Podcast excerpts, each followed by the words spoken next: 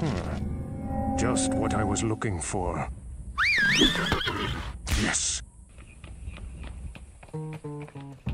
Not here. Not in town. I can't. Cannot. Impossible. No. Hmm? I can't. Not in town. Cannot. Not here. No.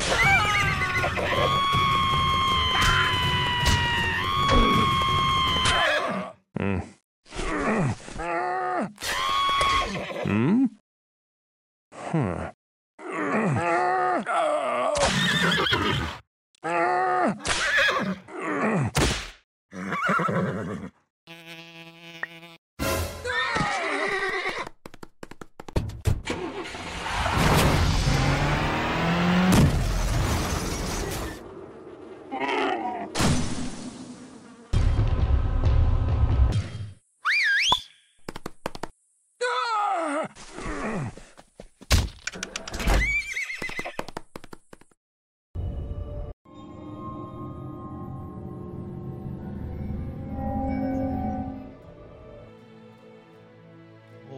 Bienvenidos al directo de DiabloNext. Estamos aquí en la semana más polémica quizá de, desde hace muchísimo tiempo, y esto quizá al nivel de los arcoiris de Diablo tres, de aquel anuncio de dos mil, ya no sé qué de año, dos mil ocho creo que fue.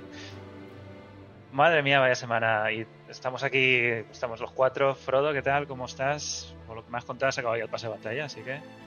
Sí, bien, yo estoy bien. Echándole... Dándole tope, ¿no? Todo el tiempo que puedo ahí. A la mejor clase del juego. Y tenemos a Cabrice, invitada especial. Muy buenas, Cabrice. Muy buena, ¿qué tal? ¿Cómo estamos? ¿Cómo se ha vivido la polémica en tu canal? Eh, ha sido divertido, la verdad. Sí. Ha habido mm, opiniones por ambos sitios y, y la verdad, muy bien, muy bien. Bueno, ahora, ahora nos cuentas más y, y vemos la opinión de cada uno. Y también tenemos a Rob. ¿Qué tal, Rob? ¿Cómo estás? Bien, bien, aquí tanteando esto. De hecho, estaba terminando algún Stronghold mientras hablábamos, pero ya me salgo y me pongo a tope con el podcast. Muy bien. Pues eh, vamos a ver qué ha pasado esta semana, porque hemos tenido polémica fuerte. El, hemos tenido parche. Hemos tenido... Bueno, ya no sé cuántos parches, al menos un parche. Luego hemos tenido el comienzo de la temporada, y luego hemos tenido la charla junto al fuego, y luego dos o tres parches más... Y vamos a tener otro parche más dentro de un par de semanas también. En fin, nos vamos a, a estar aquí con un juego bastante poco estable en las próximas semanas. Pero bueno, esto les pasa por no haber hecho P T R. Así que, bienvenidos a todos. Empezamos. Lía, ¿sabes cómo se llama la panadería de Diablo y sus hermanos? ¡Pan demonio! ¡Ja, ja, ja!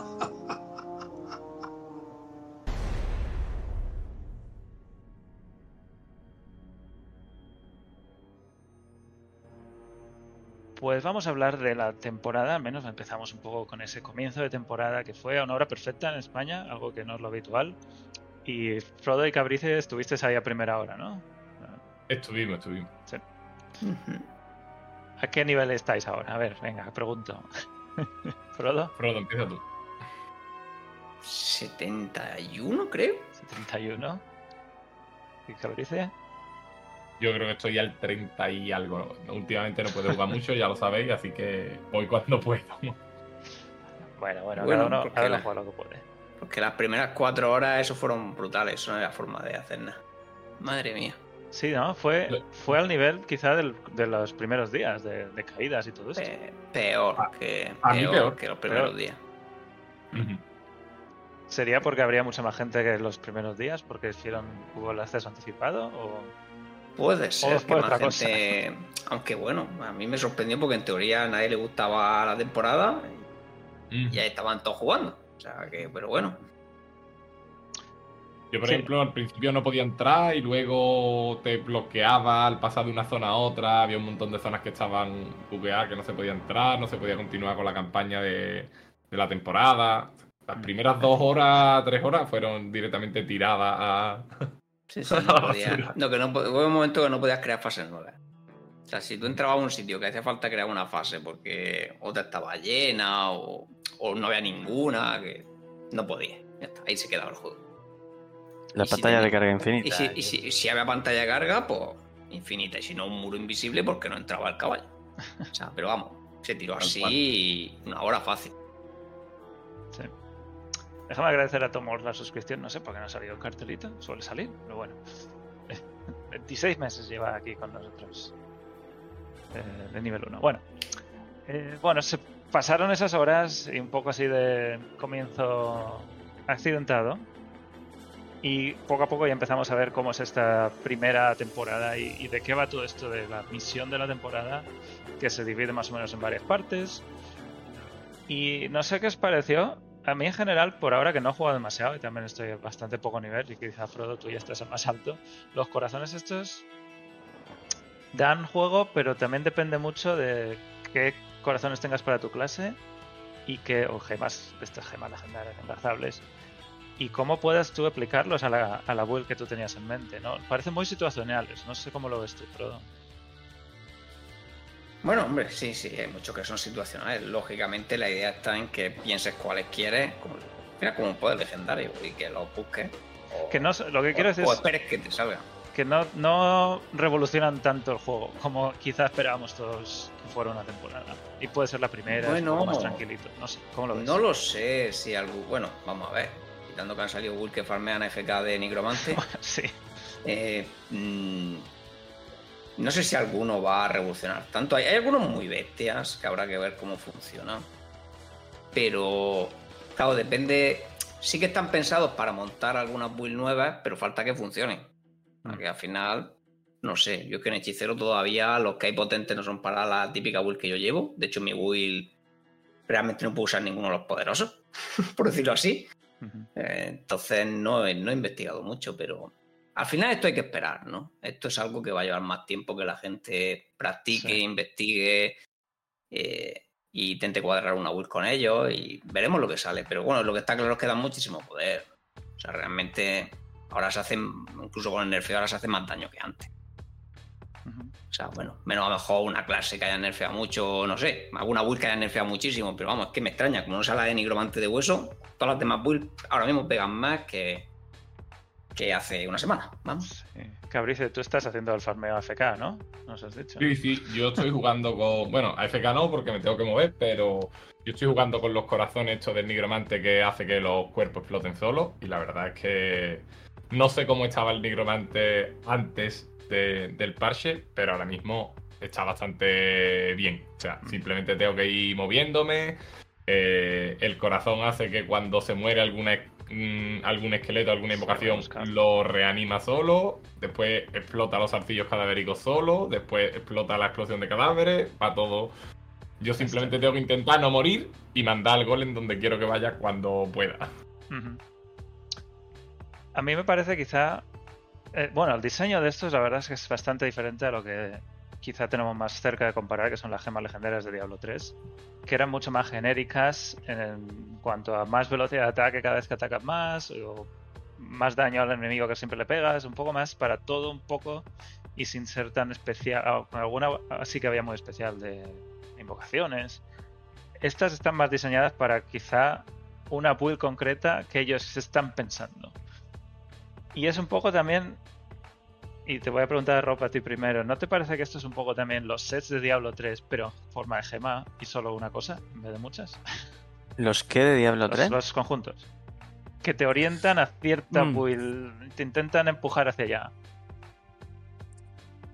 Puede ser, yo imagino que, que tirarán de... O sea, n- no los veo como para... para habilitar build cualquiera de ellos. Alguno quizás sea tan pepino, igual como el que está usando Cabri, como para que puedas plantearte una build alrededor, pero claro, yo que tampoco he llegado al endgame. Los que he visto por ahora y los que puedes usar, pues me potencian un poquito, pero nada que sea una locura tipo único que te cambie la forma de jugar, la verdad. Y bueno, visto lo visto, os convence como temporada uno, o sea que es quizás de las más sositas y de las más tranquilas. Mucho, mucho de esto viene ya diseñado de antes de la salida del juego, obviamente, y, y quizá no han tenido tanto tiempo para pensar en una mecánica realmente de endgame puro, endgame puro me refiero a una actividad nueva. Porque los túneles no los consideramos una actividad nueva, ¿no, Frodo? Bueno, es una actividad, pero tienes que hacerlos de, de, para sacar tu... Sí. Tu, pero no Entonces, sé lo que no vas es algo a distinto tampoco. De lo que ya estábamos haciendo, quiero decir. Sí, básicamente irte para allá, pues, matar, irte a matar que sale, que tampoco son precisamente poderosos. Uh-huh. Y por ahí no hay mucho más. Luego han metido el eco de Barça, bueno, han metido bueno, hay tres versiones del jefe. Sí, cuéntanos cómo es, es que, el jefe. Sin mucho spoiler. Que el jefe, aunque bueno, no es que el diseño esté mal, es interesante. De hecho, tiene algunas mecánicas bastante curiosas que lo he matado sin llegar a entenderlas. Porque hay, cuando las duras, digamos que como que tus gemas que llevas puestas interactúan de alguna manera y empiezan a salir los colores de tus gemas y, y pegándole y no sé qué, pero no sé ni cómo funciona porque lo he matado sin entenderlo, ¿vale? Pero ¿qué pasa? Que lo han puesto demasiado fácil. No sé si han tenido el miedo de Lilith y de dejar ahí... O sea, digo, me refiero que lo han dejado demasiado fácil, es que el jefe de ochenta lo matamos en cinco intentos con un grupo que nadie pasaba de sesenta y uno. O sea... para que te haga una idea, o sea que ahí no sé, han pecado un poquito porque el, el boss es interesante, las mecánicas están chulas, pero se han quedado, se han quedado cortos por alguna razón, no, no sé por qué, tal vez. Pero bueno, básicamente lo que tenemos es eso, tenemos los túneles, tenemos los treinta y dos poderes nuevos para, para jugar con ellos, los, bueno, los, los seis únicos, los siete rasgos, y, y el, bueno, ese jefe que es la como actividad y tal, que que para mi gusto se ha quedado un poco floja. Y bueno, mucho más no, no tenemos, ¿no? Eh, nuevo ahora mismo. Es una temporada, pues, bastante escueta. Uh-huh. Aunque bueno, aún así supera a, a todas las de los primeros, no sé, ocho años de Diablo tres o lo que sea. Hombre, pero sí, claro. Que, que lógicamente, no sé. Yo es que también, ya te dije que yo para la primera esperaba muy poca cosa. Que iba a ser una... un poquito mientras... cojo. Sobre todo la primera y la segunda van a ser un poco mientras cogen el impulso, en cómo trabajan sí. los grupos, un poco haciendo más cosas a la vez, ¿no? De equilibrando, de poniendo la base del juego también bien. Entonces, pues bueno, para lo que esperaba, ha estado bien. Uh-huh. Lógicamente no es espectacular, ¿no? Cabrice, ¿a ti te convence la forma en la que se recogen estos corazones? Que matas a un élite y a lo mejor te tira un corazón y a lo mejor lo ves y a lo mejor le consigues hacer clic porque el clic también es pequeñito. Si todo pasado, eso pasa, te tienes que esperar sus cuatro o cinco segundos de animación hasta que sale el mismo élite y lo matas otra vez casi enseguida porque estás solo. Sí. Y ya los cooldowns en todo ese tiempo se te han reseteado. Así que pues le has echado todo el burst otra vez. Ni ¿Cómo, siquiera ¿cómo es mucho más potente. Claro, o sea, yo, no es un reto ¿sabes? Nuevo, es otra vez lo mismo. Bueno, uh-huh. No es que haya... vuelto mucho más poderoso como para que tú lo tengas que... Sí. Es un poco raro, sí. Pero al final es esto. Yo creo que han separado un poco la manera de conseguir estos corazones de, del resto de las actividades. Uh-huh. En plan, para que si los quieres farmear y los quieres conseguir, los puedas conseguir muy fácil, muy rápido, yendo siempre a los túneles específicos y demás. Pero me pasa como... me pasa como a Frodo, en el sentido que veo que la, la mecánica de la temporada al final se queda un poco corta y no me pasa como a él en el sentido de que yo esperaba más. ¿Tú esperabas yo menos? Esperaba un poco más. Yo esperaba ah, más, más de la temporada. Sí. O sea, yo creía que... Primero me sorprendió que fuera tan rápido. Yo ya en su día dije que no esperaba que hubiera temporada antes de septiembre y me, y me equivoqué. La han sacado rápido. Ahí pero... Mmm... Yo, para sacar esto, me hubiera esperado un poco más y hubiera currado algo más. Pero también es cierto que dice que la llevaban planeada de, de hace sí, tiempo. Sí. Entonces, me extraña que si la tienen planeada de hace tiempo sea solo esto. Rob, ¿a ti te convence cómo lo han planteado esta primera temporada? ¿O crees que todavía está un poco...? Están todavía apagando muchos fuegos. Y bueno, han incendiado otra vez esta semana y ahora tengo que volver a apagar más fuegos todavía. Pero queda mucho trabajo en la base. ¿Cómo lo ves tú? Yo quiero pensar que eso es lo que... Yo creo que es lo que estamos pensando todos, que la primera temporada, que ya estaba hecha de antes, que está sucediendo a la vez que unos parches muy bestias, porque en el fion que han tenido que hacer y todo esto, que bueno, ahora hablaremos, pero al final es, es una bestialidad que probablemente pase más al principio de la vida del juego que al final.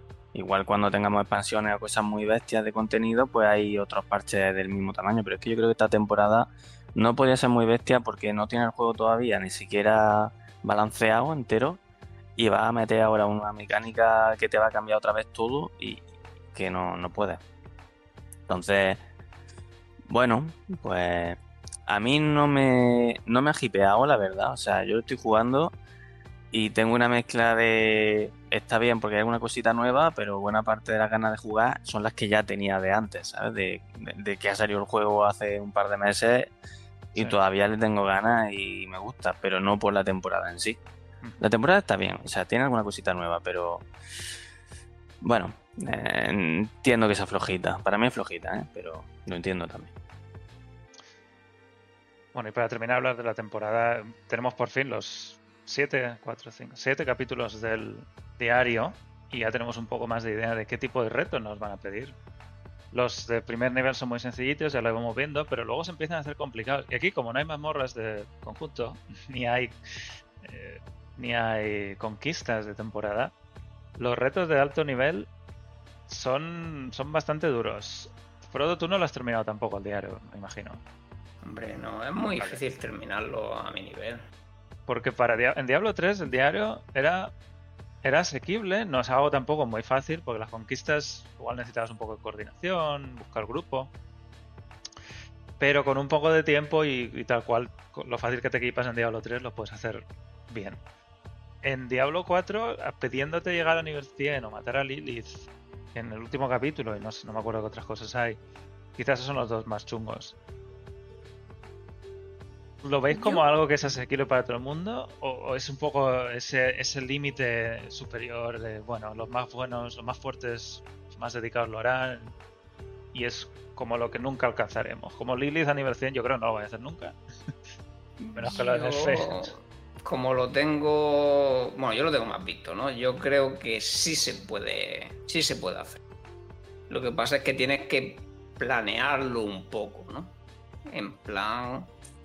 Por ejemplo, en cuanto llegue a Tormento, irte a todos los jefes de mundo.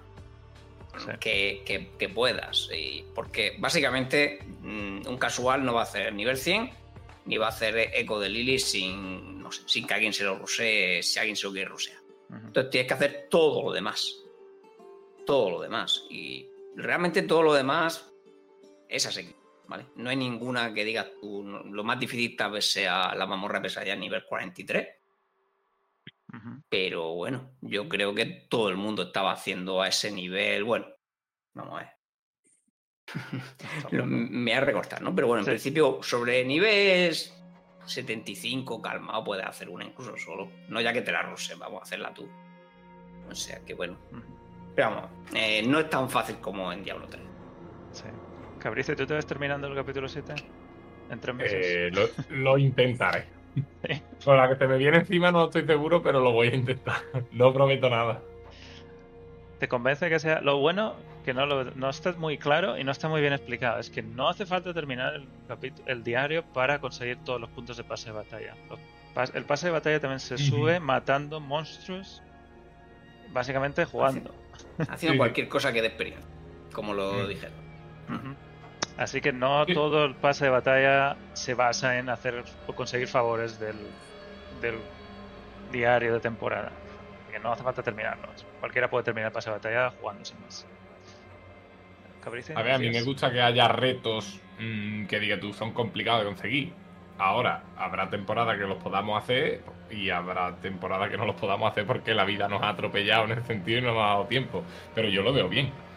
Que no sea simplemente jugar, jugar y esa hora sin, sin sentido alguno, sino que haya que currárselo un poco. Y es muy difícil balancear un juego así entre los que juegan todos los días a todas horas y ya están a nivel cien, incluso hardcore, y los que no tienen tanto tiempo y juegan un poco menos y, y tener un poco retos para todos los todos los niveles, ¿no? Y Rob, tú, yo creo que tú y yo, yo sé que no voy a matar nunca al eco de Lilith. Nivel cien en tres meses no lo sé, tendría que tener muchas ganas de jugar, o una temporada mejor que esta, para que tenga ganas de jugarla. ¿Tú cómo lo ves? De, de yo sí, el... El diario de temporada dependerá de lo bien que me pase. Eh, o sea, sí, eh, el pase de batalla lo veo, pero El diario, no sé. Eh, hombre, lo voy a intentar, tengo ganas, pero que tampoco voy a estar aquí farmeando a muerte y dejando hacer otras cosas. Y al final, quieras que no, en verano, cuando tenga vacaciones, pues me pierdo un poco por ahí, por el pueblo de la gente y no, no es lo mismo. Pero bueno, si no, esta será la siguiente. Sí. Y eh, hemos visto también ya todas las recompensas del pase de batalla. Que hay unas poquitas gratis, incluida la camisa roja, que no sé si es una alegoría al Red Shirt Guy de la BlizzCon. ¿Os acordáis de que hacía las preguntas chungas, que tenía una camisa roja? Y, y el resto pues son cosas muy básicas, son casi como armas de nivel uno y poca cosa más. Y casi al final ya no dan nada más que los polvos. Los últimos, no sé si veinte niveles creo, solo dan los polvos estos, las bendiciones de temporada. Así que ya no hay ni cosméticos en la parte gratis. La parte de pago sí que tiene cosas más interesantes, tiene dos gestos, tiene cosas así un poco más chulas, unas cuantas monturas y transfiguraciones que ya tiene un poco más de interés. Pero la parte gratis se queda bastante sosa. Están los seiscientos sesenta y seis de platino por ahí, que también ayudan a no, no a comprar nada, porque nada cuesta menos, nada cuesta eso, pero si lo acumulas sí que puedes comprar algo con ellos en, en varios pases de batalla. Yo no lo he activado aún. Frodo, ¿tú lo has activado? ¿El de acelerado? Sí, al final lo, sí. lo he activado para ver un poco cómo, cómo se sentía, cómo se veía, pero te, bueno, a mí personalmente me, me sobra tiempo, o sea, no, eh, uh-huh. no hay que jugar tanto, ¿no? Con esos veinte niveles, no, es que ya no sé lo que me costaría otros veinte niveles más, pero parece ser bastante lineal. A mí la impresión que me ha dado es que es lineal, que no es un crecimiento exponencial. La verdad es que no he buscado si, si está por algún lado la lista de experiencias, pero a mí me ha parecido que todos los niveles piden lo mismo. Uh-huh. O sea, que básicamente si he tardado en hacer los noventa niveles, yo qué sé, treinta horas, pues si hubiera tenido que hacer veinte más, pues lo que toque, ¿no? Sí. O hubiera tardado diez horas más. O sea que eh, bastante asequible acabarlo, creo yo. Yo mmm, tal vez porque, bueno, yo juego más eficiente y tal, pero yo no sé dónde salen las cifras de las... que dijeron, no eran, ya no me acuerdo. ochenta horas, creo que era. ochenta horas dijeron. Horas nivel cien, ya no me acuerdo. Claro, bueno, sí, tienes que jugar más o menos la mitad eficiente que yo. Bueno, sí, claro, puede haber gente que juegue la, la mitad eficiente que yo y bueno, y cinco veces menos eficiente. Claro, se me ha hecho demasiado rápido. Yo cuando me he dado cuenta que me lo he acabado, digo, bueno, no. Ya, lo tengo todo. El caballito con sus luces y todo eso. Sí. La, la otra esquina uno tiene luce, lucecitas, básicamente. La, de, eh, la que es es la misma con. La, sí, es la misma con unas animaciones de luz así. Muy, muy tenues, tampoco que sean una ala ni una grande, ¿no? Sí. Un poco de ni, son defectos. ¿A ti qué te parece, Cabrice? ¿Lo que dan gratis, lo que dan de pago? Sinceramente, no he estado mirando el, no. el pase al completo, porque como te, he tenido poco tiempo, he estado más pendiente de ir haciendo las misiones, de ir viendo los poderes nuevos y demás. Y cuando lo primero que he escuchado ahora de Frodo decir que tiene luces, me ha asustado, pero luego ya me ha tranquilizado, así que... Menos mal. Espero que eso no se convierta en una fiesta. Sí. Y comparando un poco también con Diablo tres y lo que dan en Diablo tres, que dan una transfiguración completa también, y dan un marco, y dan el, la mascota. La mascota en Diablo tres han, han salido algunas muy muy chulas. Rob, tú también te acordarás de las últimas que han salido, que daban ganas de conseguirlas. Y a mí la sensación que me da es que las transfiguraciones que hay aquí, pues bueno, ahí están, pero son tan... se diluyen mucho, todo, tantos mismos niveles de pase de batalla diluyen mucho lo que te van dando, que es más chulo. La sensación es que hasta que no tienes hecho unos cuantos, no te dan ganas de meterte y mirar a ver lo que tienes y decir, hostia, me voy a, me voy a poner este aspecto de... O sea, el de artesano, por ejemplo, que dice de la camisa roja, es que cuando lo tienes completo tienes un set, pero no sé cuántos niveles, tienes que hacerte igual treinta o cuarenta, ¿no? Para tenerlo el set entero. Y que tener unos pantalones no es súper excitante, pero bueno, cuando lo tienes completo pues hace gracia, no sé. Bueno, ya veremos cómo evoluciona y, y si tienen que hacer ochenta niveles de cosas distintas o casi ochenta cada temporada, pues a ver si siguen siendo de este estilo o en algún momento salen cosas más locas como más lucecitas, ¿no? Para darle a Cabrice un infarto. Mamá, un infarto. Bueno, pues eso es lo que estamos en, jugando ahora en la temporada, que por cierto, a mí me sale un cartelito que dice que acaba el veintisiete de octubre. No sé si os sale a vosotros también en la, en la pantalla principal del juego. ¿El veintisiete? El veintisiete de octubre. Yo he visto que acaba en ochenta y tantos días. Así que si es el veintisiete, lo curioso es que es tres días antes o cuatro días antes de la BlizzCon. No sé. No sé por qué me sale... ¿Una temporada y otra? Pues sí, no, o sea, en, teoría, en teoría tiene que haber al menos sí, una semana. Mínimo habrá una semana, no lo han dicho, pero mínimo habrá una semana entre temporada y temporada. En Diablo dos van una tras otra. No sé. Claro. No, pero aquí sí tienen, porque claro, tienen que meter un parche, tienen, y normalmente siempre lo meten en el Reino Eterno y no, no va a empezar. Sí, o sea, esto, si paran ahí, a la semana siguiente probablemente será el parche y a finales de la semana siguiente a lo mejor empezará. Eso lo más rápido. O sea, antes no esperarlo, creo yo, porque no creo que vayan a enlazar una cosa con otra. Deja a la gente que organice el inventario, que coja... Tú piensas que aquí vamos a tener que estar otra vez, ¿no? Jugando con lo que tenemos antiguo, con lo nuevo, ves que te quedas, que no te quedas... Nada, yo nunca me quedo nada, que se borre todo. Bueno, sí, pero vamos. Yo tampoco, pero sí, sí. Lo hacía en Diablo tres, pero que la teoría es esa, ¿no? Hay que dejar un poco de tiempo de organizarte el reino, el reino eterno o algo, ¿no? Uh-huh. Y supongo que el parche, pues eso lo meterán siempre primero en el reino eterno. Además, así si hay algo roto, a veces se descubre. Hay dos días. No, sí. Claro, hay dos días, algo por lo menos. Si hay algo muy loco, sale. Uh, que la gente se dedica a, a experimentar esas cosas. Uh-huh. Y bueno, ya está. Bueno, pues vamos a hacer mini transición y hablamos del parche y de toda la polémica y de por qué el Oculus no mola nada esta vez. Así que seguimos. Creía que solo eran historias, pero tío Deckard tenía razón. Diablo vuelve. Para móvil, esto no tiene ningún sentido.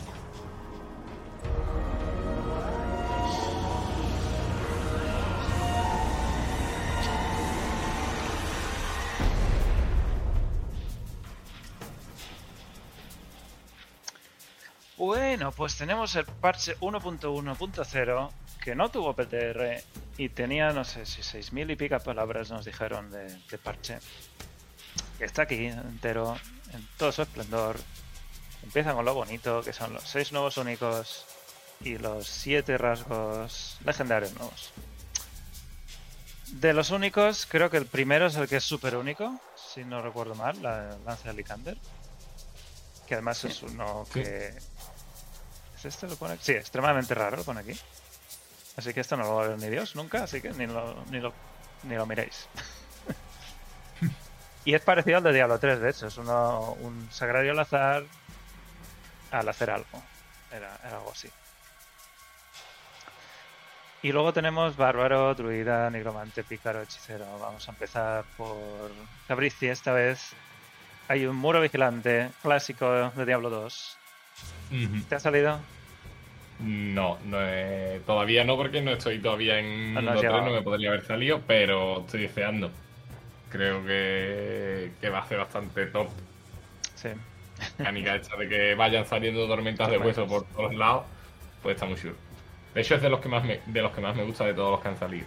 Y en cuanto al primero, al super único, que pone que es general, pero que no todo el mundo puede llevar... Lanzas. Un bastón a dos manos, ¿no? Pone... No sé si es... Pone lanza, pero creo que es... Sí, va, bueno, bastón lanza único, de Licander y luego único. Bastón único. Entonces, bastón único claro. Podemos llevar los druidas, los hechiceros y ya está, ¿no? Claro, entonces como que... Sí. Mmm, bueno, tan general no es. Sí, bueno, como el padrino. Padrino es genérico, pero yo no puedo llevarlo. Y Frodo, para ti tenemos... Bueno, el druida que sería lo que tú estabas jugando antes... Y el hechicero, el de ahora, que estamos aquí. El óculo, objeto clasiquísimo de Diablo dos, objeto medio clásico de Diablo tres, que fue anillo. Además, anillo de, de broma, por cómo fue el hackeo de Diablo dos con los óculos anillos. Y aquí tenemos otra vez una vara, que tiene el mismo skin. Y lo que dice es que te dan el encantamiento del transporte gratis, que lo pone en lugar del, del evadir, pero... Lo que hace es que te pone en un sitio cualquiera del, de la pantalla. Así que no controlas ni distancia, ni dónde vas, ni, ni nada. Esto es casi un poco una, nega, una cosa negativa. Yo lo veo así. ¿Le veis alguna utilidad? Ya sé que luego tiene más cargas, a, ¿cómo es? Más niveles, no sé sí, cuántos tiene, niveles a teletransporte. Eh, más más quince a teleport, más tres cargas de bade, tal. Eh, es un poco troll. Y, sí.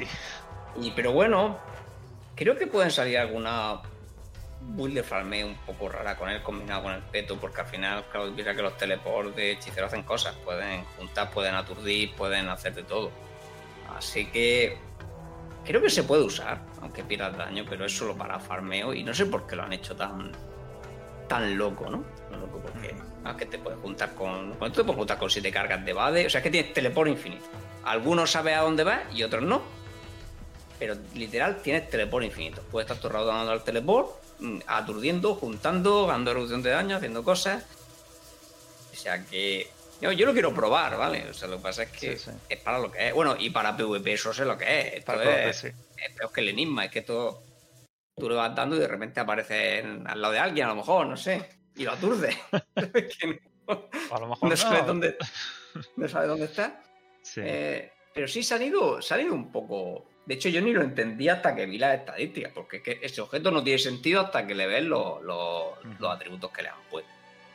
Sin los atributos es que literal sería una basura.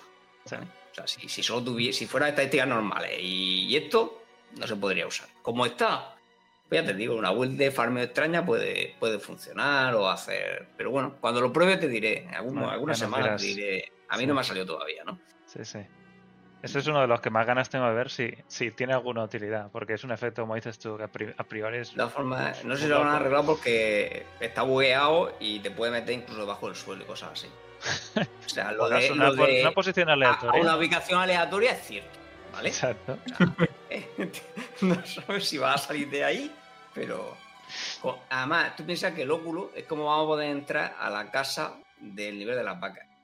Ah, con el óculo y el... Sí, sí, sí. Claro, nosotros vamos a empezar ya a teletransportarnos hasta que entremos dentro. Ahí, no ahí mala, está. ¿Eh? Ya está, secreto desvelado. Bueno, ya iremos viendo otras. O la ira celeste también es una clásica de, de Diablo dos. Creo que estaba en Diablo uno, de hecho, también. Es... ¿Os suena? Yo no me suena en Diablo, Diablo uno, pero puede ser. Pero en Diablo dos seguro. Sí, en Diablo dos seguro. Las habilidades principales tienen un veinte por ciento de probabilidad de congelar. O sea, este es un poco más sencillito de entender. Simplemente congelas un porcentaje. Y, y el del pícaro también puede ser curioso porque la disparo penetrante se, se rompe o rebota. Es similar quizá a lo del, a la lanza de hueso del nigromante, tal cual lo entiendo yo aquí. Rebota en el escenario y vuelve. Y a los que vuelve les pone vulnerable.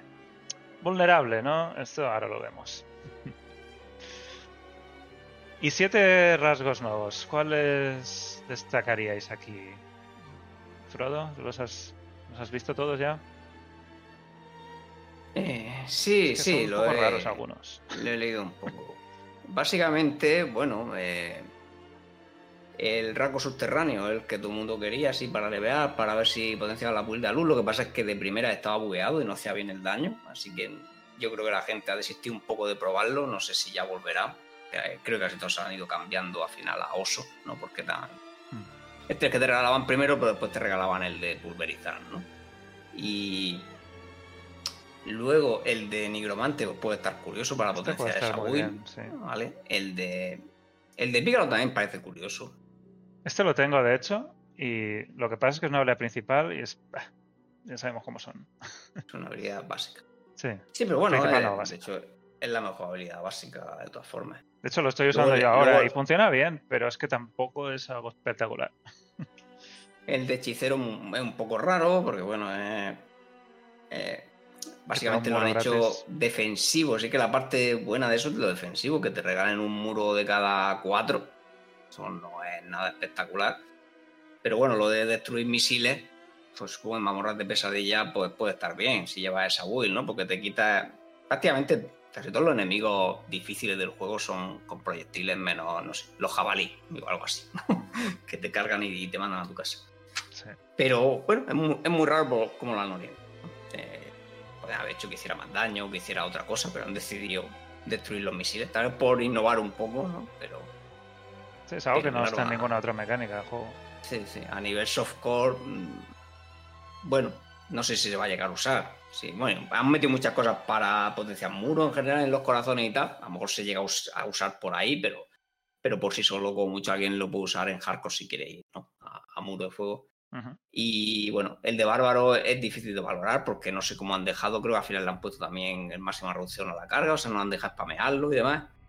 Así que aunque hace teóricamente hace mucho daño, va a depender un poco cómo se quede la cantidad de cargas que puede llegar a hacer un bárbaro. Uh-huh. Que ahora mismo no sé cómo lo han dejado, pues ya te digo, lo han, lo han ajustado también en el parche. Y, lo, y los que hay generales, pues uno muy defensivo y que funciona bien en muchas situaciones. Yo sí lo veía muy bueno el de osadía para, para hacer sobre todo mazmorras altas de pesadilla, pero bueno, como la han, la, bueno, la han nerfeado ya, no sé si se va a llegar a usar, pero bueno... Eh, realmente el poder ese está bien. Sí. Y, el, el, el, el, y el otro es rarísimo. El otro es darte velocidad con una condición muy, muy extraña. Y, y con eso solo no sé si tiene mucho sentido, ¿no? O sea, es conge- es que no para, sé... para ir más rápido en la mazmorra. Congelas a uno y te vas. Claro, ¿y hasta sí, cuándo sí, te vas? Pero es que no, no sé, la verdad es que no sé a cuánta distancia es, ¿no? Exacto. Pero es que cuando lo haces tan, tan exclusivo y tan tal que, no sé, le podrían haber puesto de un sesenta a un cien por ciento. Si es que, ¿qué más da? O sea, si va a ser... No lo puedes controlar no, casi. Sí. Claro, no lo puedes controlar tanto. Va a estar solo unos segundos activos. No es que pueda ir rápido a ningún sitio, a no ser que vaya no, helándolo todo. Bueno, la, bueno supongo boca. Que lo puedes combinar con, con, la, no sé, con las botas esas que vas helando por el camino y eh, pasando por encima de los enemigos, ¿no? A ver si los vas helando y vas corriendo todo el rato.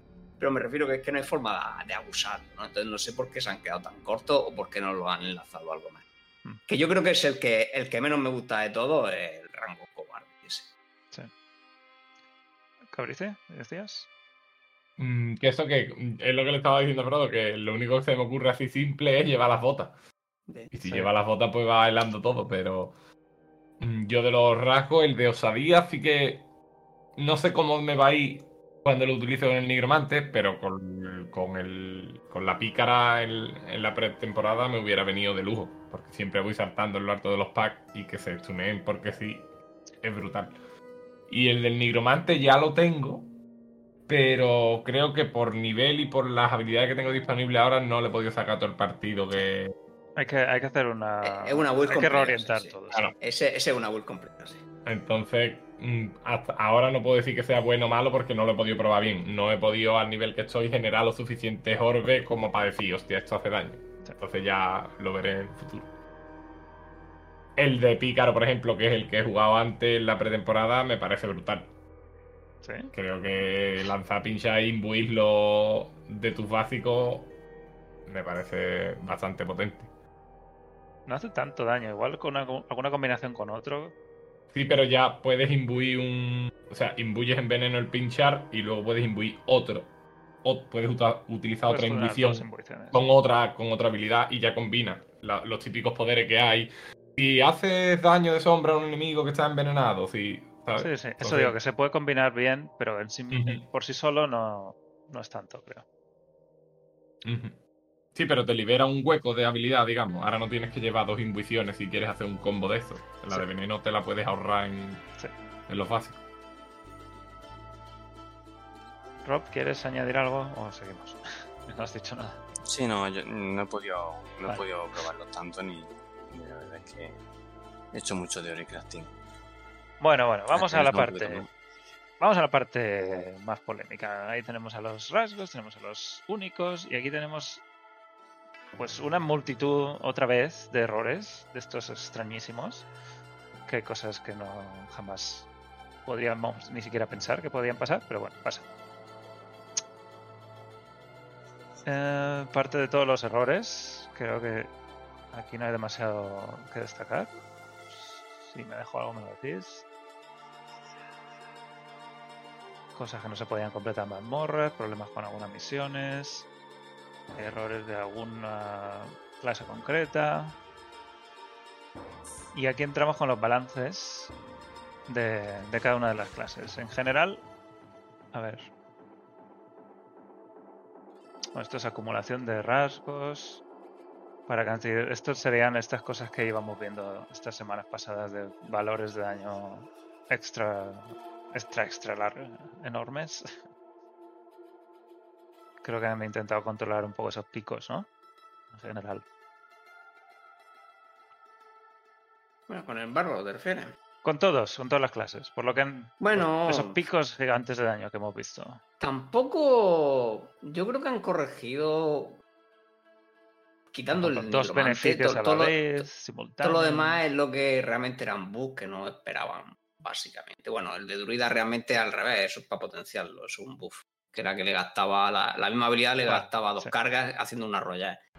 Pero bueno, realmente es que sí, nerfeó grande ha sido el martillo de ancestros de bárbaro, que era un bug teóricamente que hacía más daño en el borde, por alguna razón. El de del poder de hechicero, que congelaba, aturdía e inmovilizaba, hacían más daño. Que se estaqueaban los tres por alguna razón, que también era un bug. Porque, bueno, sí, lógicamente era un bug, porque la habilidad que realmente hace eso, por ejemplo, el Nigromante tiene una que lo hace y lo pone específicamente. O sea, pone al final. Cada uno de estos efectos se aplica de forma independiente, no sé qué. Y ese no lo ponía, ponía que... Entonces, claro, eso, claro, lo que pasa es que ha sido un nerfeo brutal, porque de algo que te podía dar, que te duplicaba o te triplicaba el daño en una o dos manos, pues lo han dejado en que te da lo que sea, un ochenta por ciento, ¿no? Eh, entonces ha sido un nerfeo grande, pero yo creo que el único nerfeo de verdad, de verdad, que ha sido una habilidad que no era un bug, ha sido la lanza de hueso de, de Nigromante, sí. que sí que la han nerfeado el legendario, una burrada, aunque bueno, que era la build más bestia del juego, ¿no? También, así que... Pero bueno, por esa parte, lo que es específicamente tarjeteando build, tampoco ha habido tanto. Lo que pasa es que, claro, el bárbaro tenía muy pocas builds funcionales y el hechicero tenía muy pocas builds, por ejemplo, para hacer, no sé, para hacer mazmorra alta o para hacer Lily. Claro, se han cargado uno de los poderes más usados, aunque sea por un bug. Uh-huh. Bueno. Bueno, todos esos bugs, si, si realmente son bugs... Sí, a mí, bueno, claro. Yo sinceramente yo los veo bugs todos porque son cosas que no están puestas, ¿no? Me refiero, si son bugs la... porque ellos no pensaban que iba a ser esa... que no querían, no bueno, quieren sí que sea que... así o no pensaban que iba a funcionar así. Es que al final puede ser, claro, al final puede ser como lo programen, que se puede equivocar sí. alguien al programarlo, ¿no? Como pasaba, por ejemplo, ya nos quitaron el, lo que pasaba al principio con el veneno de del druida, que había uno que ponía porcentaje que alguien había programado mal el número. Se supone que era, no sé, me acuerdo, un veinticuatro por ciento del daño base y yo creo que habían puesto un dos mil cuatrocientos por ciento. O sea, que alguien había puesto, yo qué sé, lo típico que, que te ponen, no, ponle un veinticuatro por ciento y el tío pone veinticuatro por ciento, pero el por de multiplicar o algo, yo qué sé, porque lógicamente, pues al final son.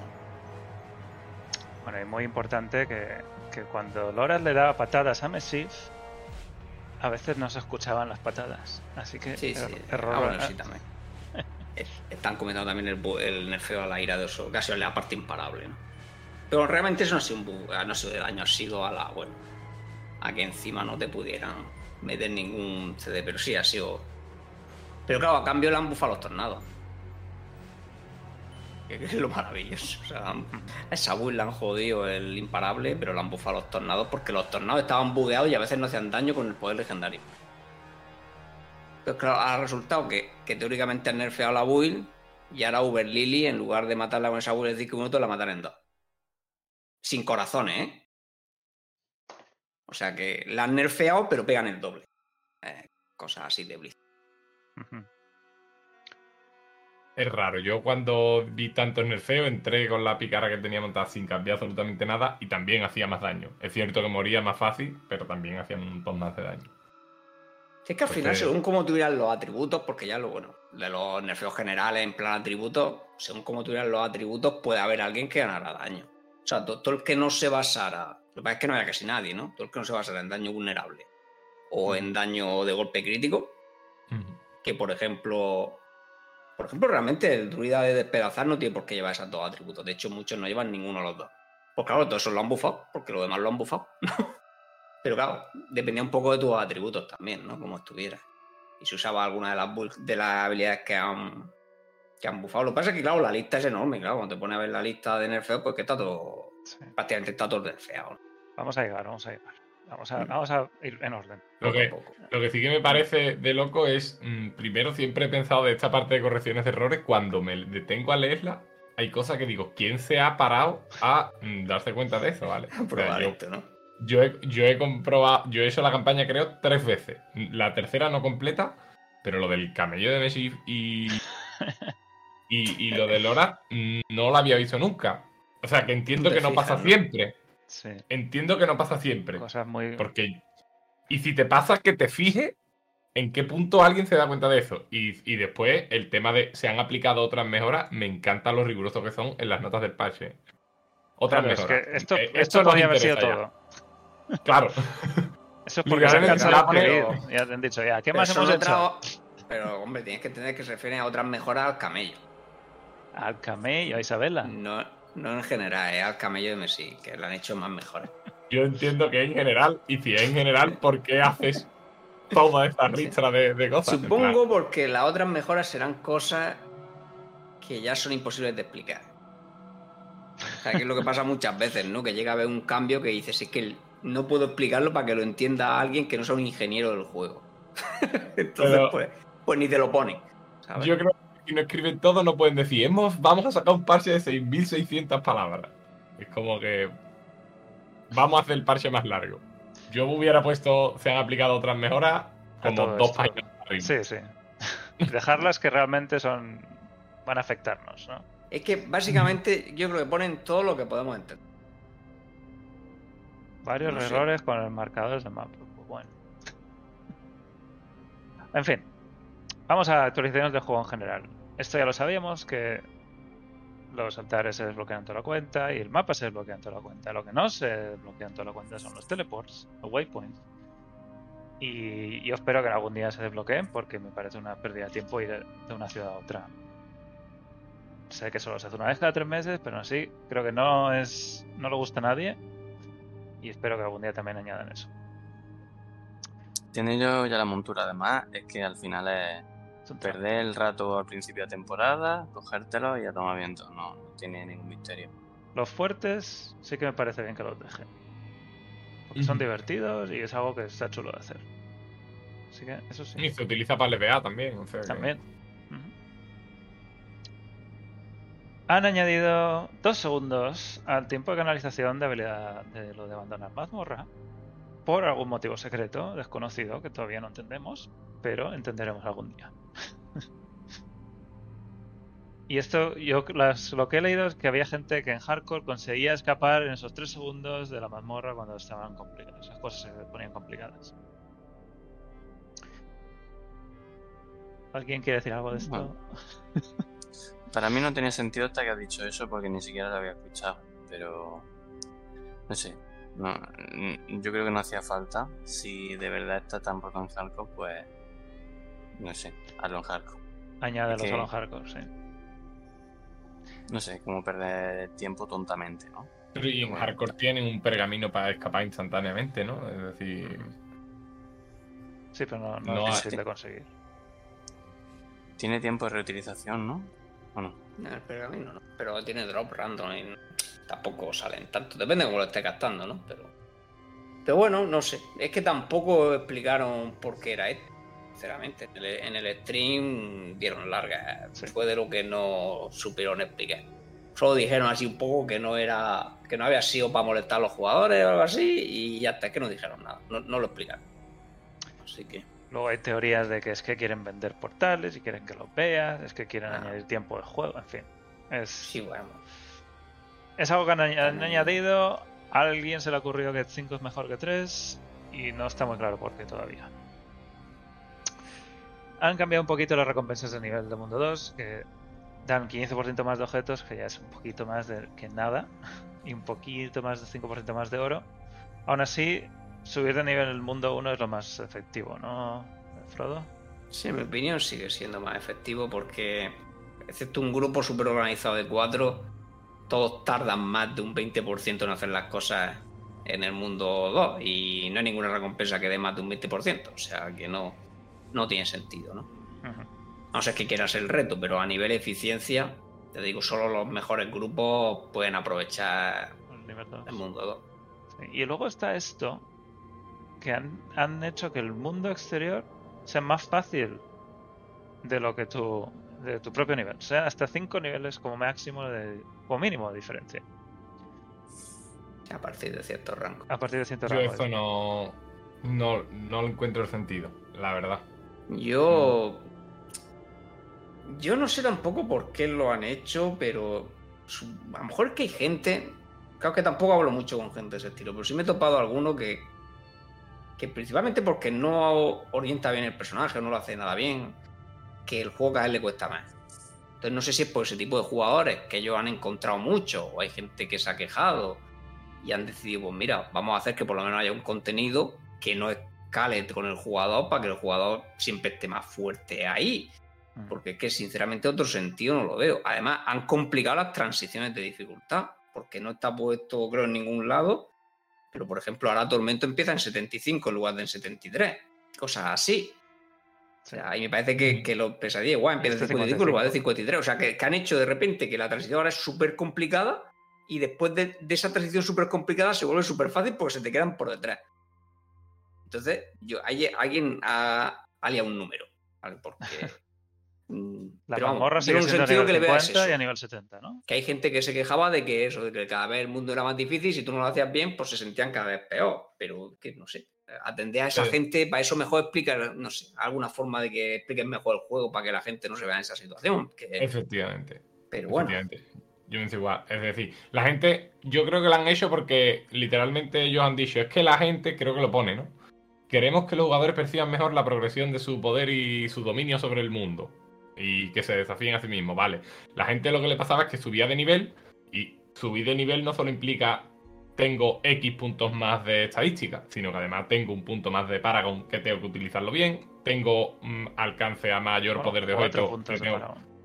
Eso, cuatro puntos de Paragon que los tengo que utilizar bien, eh, el poder de objeto va subiendo progresivamente. Entonces, tú tienes que gestionar todo eso para seguir siendo más potente que el mundo. La gente solo quería matar, matar, matar, vamos para adelante, vamos para adelante, vamos para adelante, y cada vez soy más débil, evidentemente, porque no estás mejorando tu equipo, porque no estás colocando bien el Paragon, etcétera, etcétera. Es que el juego debería ser más difícil. Más entonces, eh, de hecho, yo ya he dicho, esto debería ser al revés. Es decir, debería ser que si tú pasas a pesadilla, los enemigos siempre estén unos niveles por encima tuya, uh-huh. para que tú notes que has pasado una dificultad más. Y en Tormento igual, o sea, ponte tres niveles por encima en Pesadilla, cinco niveles por encima en Tormento. Y entonces tú entras y dices, uff, no estoy preparado para esto, tengo que seguir, ¿sabes? Sí. Es lo, pero es lo están haciendo al contrario. Sí, es una pena. Es como que ahora es más fácil irse arriba. No sé, bueno, yo no he llegado a nivel tres tampoco, pero Frodo, se nota esto mucho, ¿no? En el nivel mundo. Hacer eventos en mundo abierto ya no tiene ningún sentido. Y ni siquiera ir en mundo abierto a ningún sitio. Si en mundo abierto es que como no... Mamá, solo yo eso es que solo hago un susurro al principio, marea y el renombre cuando lo voy cuadrando. Es que no hago nada más en mundo exterior. Entonces, pues tampoco lo he notado mucho. O sea, porque no soy el tipo de jugador. Y dan menos experiencia ahí, ¿no? Porque, también. Porque lo más eficiente está... Claro. Sí. No, claro, en mundo, en mundo exterior ya no puedes farmear experiencia fuera de lo que te den por terminar cosas, ¿no? Bueno, las mareas siguen teniendo más nivel que tú, ¿no? O sea, si te va una marea de experiencia, sí. si haces un susurro, pues bueno, te da mucha recompensa al terminarlo, pero todos los bichotes en medio te dan menos. O sea, no sé.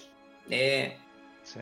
Es un es, cambio... Es quitarle muy, cosas al juego, así. Muy extraño, es un cambio muy extraño y que a lo mejor va a afectar negativamente a gente que, que precisamente quieren ayudar, porque, porque esa gente que no entiende muy bien cómo funciona el juego probablemente también va a estar haciendo tonterías por el mundo Con, ganando un, experiencia con un cincuenta por ciento de penalización, que es algo que yo no voy a hacer, pero esa gente a lo mejor sí. Y entonces, por mucho que vean el mundo más fácil, es que van a tardar el doble en levear de lo que tardarían antes, ¿no?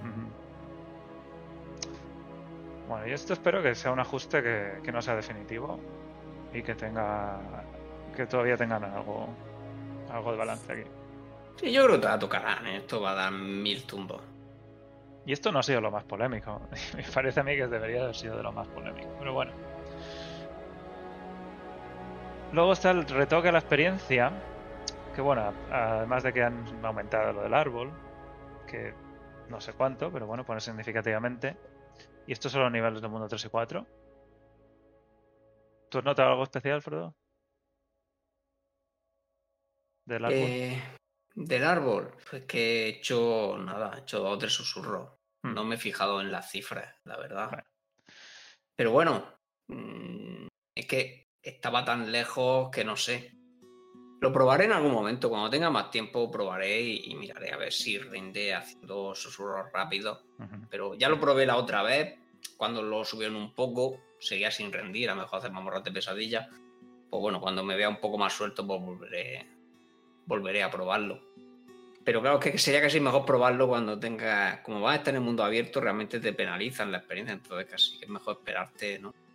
Te has pasado de nivel, pues si no, sí. Es un margen muy pequeño, ¿no? Imagínate que te rinde antes de setenta y cinco, pues eso no vale de nada, ¿no? No es un ejemplo muy bueno. Pero vamos, lo probaré en algún momento y te diré. Um, gracias, Istar, por la suscripción de Prime. Y ahora quería hablar de lo de la experiencia, porque hasta ahora lo que teníamos era algo muy sencillo, uno, dos, tres niveles por encima y tenemos un porcentaje de experiencia extra por matar enemigos de más de nuestro nivel. Eso lo han reducido casi diez veces menos. Algo bastante absurdo que es, entre, es uno coma cinco por ciento de bonus por nivel. Por lo tanto, a nivel uno es uno coma cinco, a dos es tres, a tres es cuatro coma cinco y va aumentando hasta como máximo diez niveles, que es bastante diferencia para, hacerlo, para conseguir el bonus máximo o la bonificación de experiencia máxima. Todo esto tenía bastante sentido antes, incluso era bastante lógico ir a una marea porque estaban por encima. Era lógico ir a fallas un poquito por encima, pero no mucho. E incluso para los que son los, los que tenían rush, tenían siempre un veinticinco por ciento, pues los enemigos están por encima. Y eso luego hay más diferencias. Pero hablando solo de este pequeño cambio hasta aquí, del quince, veinte, veinticinco hasta como mucho un quince por ciento y a nivel diez por encima. Uh, Cabrice, ¿a ti cómo te ha afectado esta, esta penalización? A mí no me ha afectado mucho porque yo casi siempre farmeo solo. Sí. Pero es cierto, es un poco más lento, pero no, no sé. Yo este cambio lo veo bien, por ejemplo. Yo me he enfadado más por el del mundo abierto que por este. Porque esto está directamente enfocado a la gente que se queda parado en la puerta de la mazmorra y otra gente va a, a rushear. Y está directamente enfocado para ello. Yo creo que si tú te estás divirtiendo con el juego y demás, no se te va a hacer pesado que tengas que hacer un par de mazmorras más o tres por nivel. Y si se te hace pesado un par o tres de mazmorras más, es que no te gusta el juego. He llegado a ver un comentario en YouTube, en mi canal, diciendo: es que he tenido que hacer catorce mazmorras de pesadilla para pasar de nivel noventa y uno a noventa y dos. Me parecen un montón y ahora voy a tener que hacer más. Digo, eh, a lo mejor Diablo no es tu juego, amigo. Sinceramente, porque si catorce te parecen muchas, mmm, tenemos un problema. Parece que no la ha contado bien, me parecen demasiadas, ¿eh? Para pasar de... Pero bueno. No se, te, no se habría tomado el I C I L, incluso, sí, a lo mejor. Sí, no sé, no sé. Sí. Entonces, si, si catorce te parecen muchas para un nivel noventa y uno a noventa y dos, es que no te está gustando el juego. Yo le diría a toda esa gente que simplemente que lo deje y ya está. Que no pasa nada, que nadie les está poniendo una pistola en la cabeza para que jueguen a Diablo cuatro. Y luego está el cambio de este segundo, que dice que ante, hasta entonces, hasta antes del parche, se cogían el, la diferencia de niveles, sin más, y conseguías la experiencia completa de enemigos del nivel que fuera. Hasta ahora mismo hay un máximo de diez niveles de diferencia en cuanto a experiencia que consigues de cualquier tipo de diferencia de nivel. Imagino que por encima y por debajo, aunque por debajo no tiene sentido. Pero con el ejemplo de si estás al nivel uno y alguien te rusea a nivel cien, enemigos de nivel cien, tú solo vas a conseguir como si te rusearan enemigos de nivel once, que son la diferencia de diez. Y no solo eso, sino que en lugar del veinticinco por ciento de antes, ahora es un quince por ciento. Así que un nerfeo absoluto al ruseo, que es algo muy clásico que se ha hecho en Diablo, en todos los Diablos. Y, y no sé no sé si esta es la mejor estrategia. Rob, te veo que, que no has dicho nada antes, pero ¿cómo ves este nerfeo absoluto al ruseo? ¿No le quita un poco de gracia también a lo que era el rush? Yo creo que sí, porque al final... A ver, yo, por ejemplo, que estoy ahora, no llego todavía al cincuenta, estoy hinchándome a hacer susurros. Pues ya llega un momento que ni miro los objetos, porque es que me da igual todo lo que pase hasta que llegue al nivel cincuenta, es que me da muy igual. Entonces yo qué sé, si me puedo ahorrar eso porque un amigo me lo puso, guay. Si lo quiero hacer yo, pues para adelante. No sé, también igual luego más adelante hacen como la gema legendaria del escarabajo, ¿no? Y, y te ponen ahí un objeto o alguna mecánica que en plan, bueno, si quieres tirar para adelante. Aunque eso estaba más orientado a la sur, a los U L, pero no sé. Yo no, no me cabrea este cambio, pero tampoco creo que rompa el juego un ruseo, no sé. Y viendo lo complicado que es cambiarse una build, y las muchas veces que nos han dicho, bueno, pues si quieres hacerte otra build, súbete otro personaje. Esto lo rompe eso, todo. Eso yo creo que está un poco caducado ya, ese mensaje. Sí, no, ¿verdad? No, no, no creo que ya lo piense. De hecho, ya han anunciado que reducían los costes de... Sí, sí, sí. Esto, bueno, hay que cargarse el ruseo. No sé si habrá tenido algo de... haber venido de algunas quejas que han recibido por cómo ha sido la carrera de hardcore, donde no, mucha o sea, gente ha entrado en el top cien sin jugar, ¿vale? Literal. Entonces... en la estatua. Sí, sí. Hay gente que está en la estatua que es como si no hubiera jugado. Entonces ha habido quejas por ahí, y a lo mejor ha sido esta reacción que a lo mejor ha sido demasiada. Yo, bueno, tampoco... a mí la parte que en el ruso tampoco me molesta mucho, porque a mí no me gusta ser ruseado en estos juegos, entonces me da un poco igual. Así que tampoco entro mucho ahí.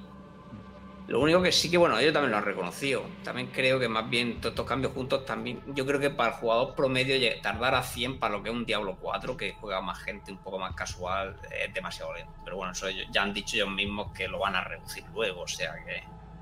que al final en parte van a volver a quitar, como si hubieran quitado cosas de lo que han hecho aquí, ¿no? Porque en el siguiente parche vamos a tardar menos en subir a cien.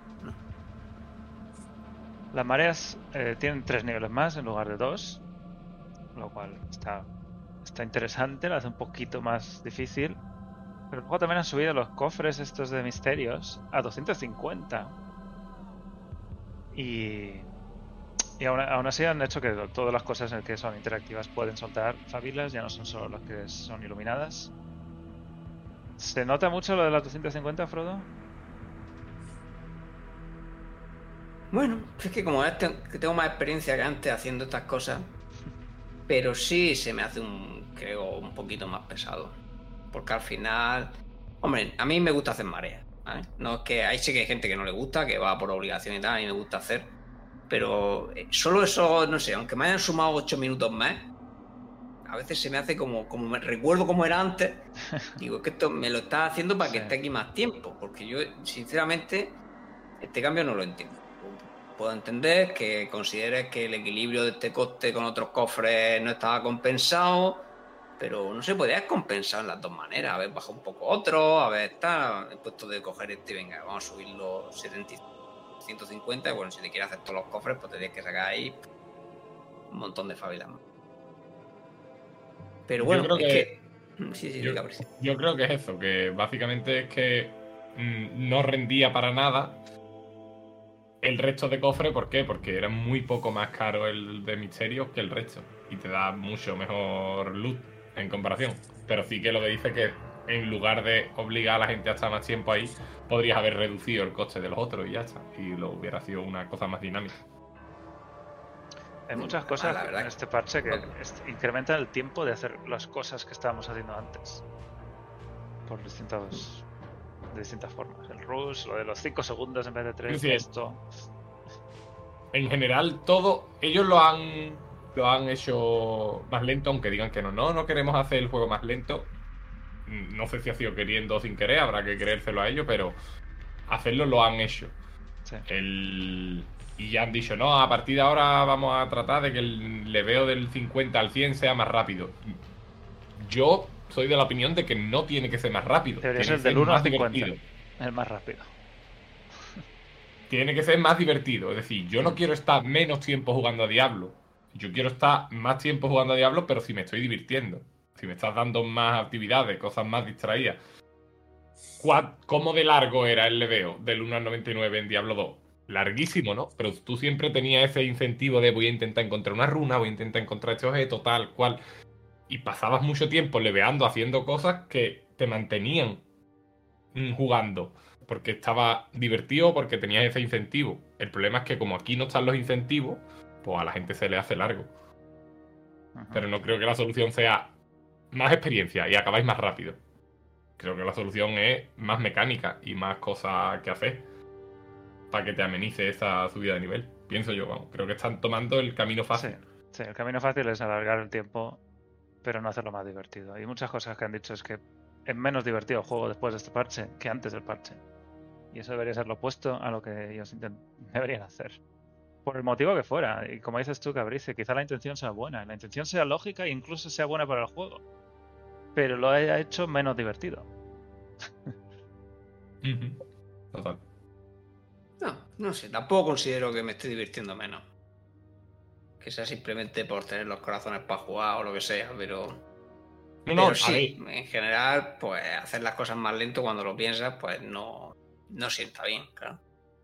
Pero es lo que tenemos que tener en cuenta siempre, que nosotros lo vemos de una perspectiva que no lo ven el resto de jugadores.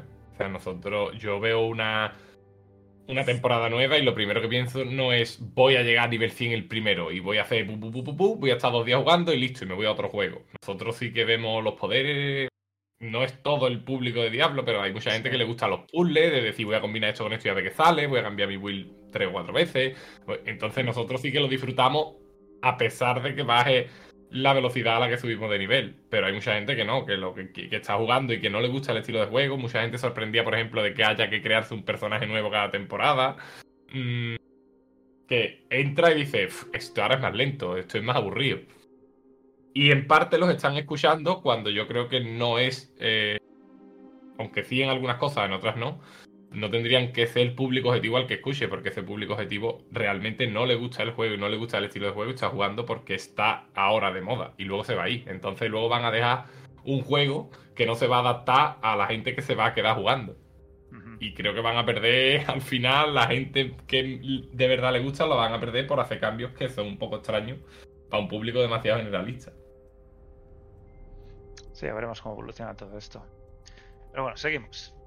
Hay una serie de balance también de todas las habilidades. Y muchas son buffos, alguna nerfeo por ahí, pero todo esto eh, entra en juego todo lo que hemos visto antes de la experiencia, lo de los niveles del mundo, los tiempos de otras cosas. Eh, algo que queráis destacar de todo esto, porque no vamos a leerlo todo, obviamente. Algo que os haya llamado la atención más.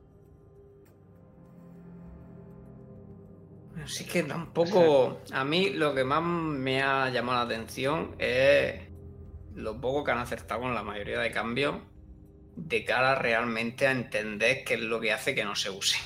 Uh-huh. O sea, no sé si hace falta tener... Bueno, aunque luego también tenía sus problemas, pero por lo menos tenía nuevamente... Intentaban tener a alguien que sabía jugar mucho la clase y que era el que orientaba los cambios, ¿no? Aquí es que en mucha parte... No parece que, que los cambios lo haya hecho alguien que haya jugado a la clase a alto nivel. ¿Son cambios de Excel? Entonces, no son cambios que puedan... ¿Cambios teóricos? Claro, hacer funcionar... No sé, por ponerte un ejemplo que, que he puesto mucho, el peñasco de druida. El peñasco de druida, lo que han hecho es coger y subir el daño. Cuando el peñasco de druida, si alguna vez se va a usar, es usando el legendario que ya existe, que chafa totalmente ese daño y lo cambia por otro. O sea, que, que, que ellos mismos no saben lo que tienen. O sea, si querían hacer que Peñasco se usara, tenían que haberle bajado el coste, haber hecho que, bueno, que hiciera más daño a élite, o a, alguna cosa diferente, de lo, menos lo que han hecho. Sí. Porque, entonces, así hay muchos el cambio, cambios de estilo cambio que, simple, que los ves, dicen, no van en el camino de que esto... Así que hay otros que tal, pero la grandísima mayoría no están orientados correctamente para que al final se use en una build. Sí que se nota que le han dicho a alguien, venga, bufa todo esto que nos ha usado. Pero era alguien que ha jugado poquito la clase, creo yo, ¿eh? Y esperemos que en otras parches lo hagan mejor, si no al final no van a conseguir lo que buscan, que es que haya más variedad de build. O lo van a tener que hacer a lo burro, ¿no? En plan de, venga, te meto un poder que sube quinientos por ciento el daño. Que, que no es lo idóneo, ¿no? Sí, son tantos... Además, con tantísimos cambios al mismo tiempo, es muy difícil entender... O, o ver la, la, el efecto, ¿no? De todo esto. A, a, uh-huh. Hay, yo qué sé, hay mil cambios a lo mejor entre todos los de balance y ver cómo esto afecta en general a todo el juego sin haberlo probado, sin haber tenido un P T R, ¿eh? Esto es otra cosa que yo creo que, que hagan, que hagan un P T R en condiciones de estos cambios. Que no nos los tiren aquí de, a bocajarro sin saber bien lo que tenemos en cada parche y de repente, pam, todo, notas y parches el mismo día. Ni siquiera tiempo de reacción. Es que además tal vez deberían haber explicado, yo cuando hacen este tipo de mejoras... Explicar de qué va el parche, sí. Dar, a ver, bueno, calentarlo. No ya eso, sino, por ejemplo, un jugador que le digas que ahora no sé qué hace tal cual. A lo mejor podrían haberlo puesto un poco más resumido y no darnos las cifras exactas, pero si me dice, oye, hemos subido el daño de esto un diez por ciento. Que estaba más bajo, pero dilo así en una, en una cifra que se entienda, no me digas que ha pasado de cero coma uno a cero coma ciento veinticinco, porque la gente no entiende ni qué son esos números. Que claro. Como jugador medio no significan nada, casi no significan nada para mí, total. Tengo que estar haciendo cuentas por, para otros que ya ni te cuento, deberían resumirlo y contarlo de otra manera también, un poco más clara, ¿no?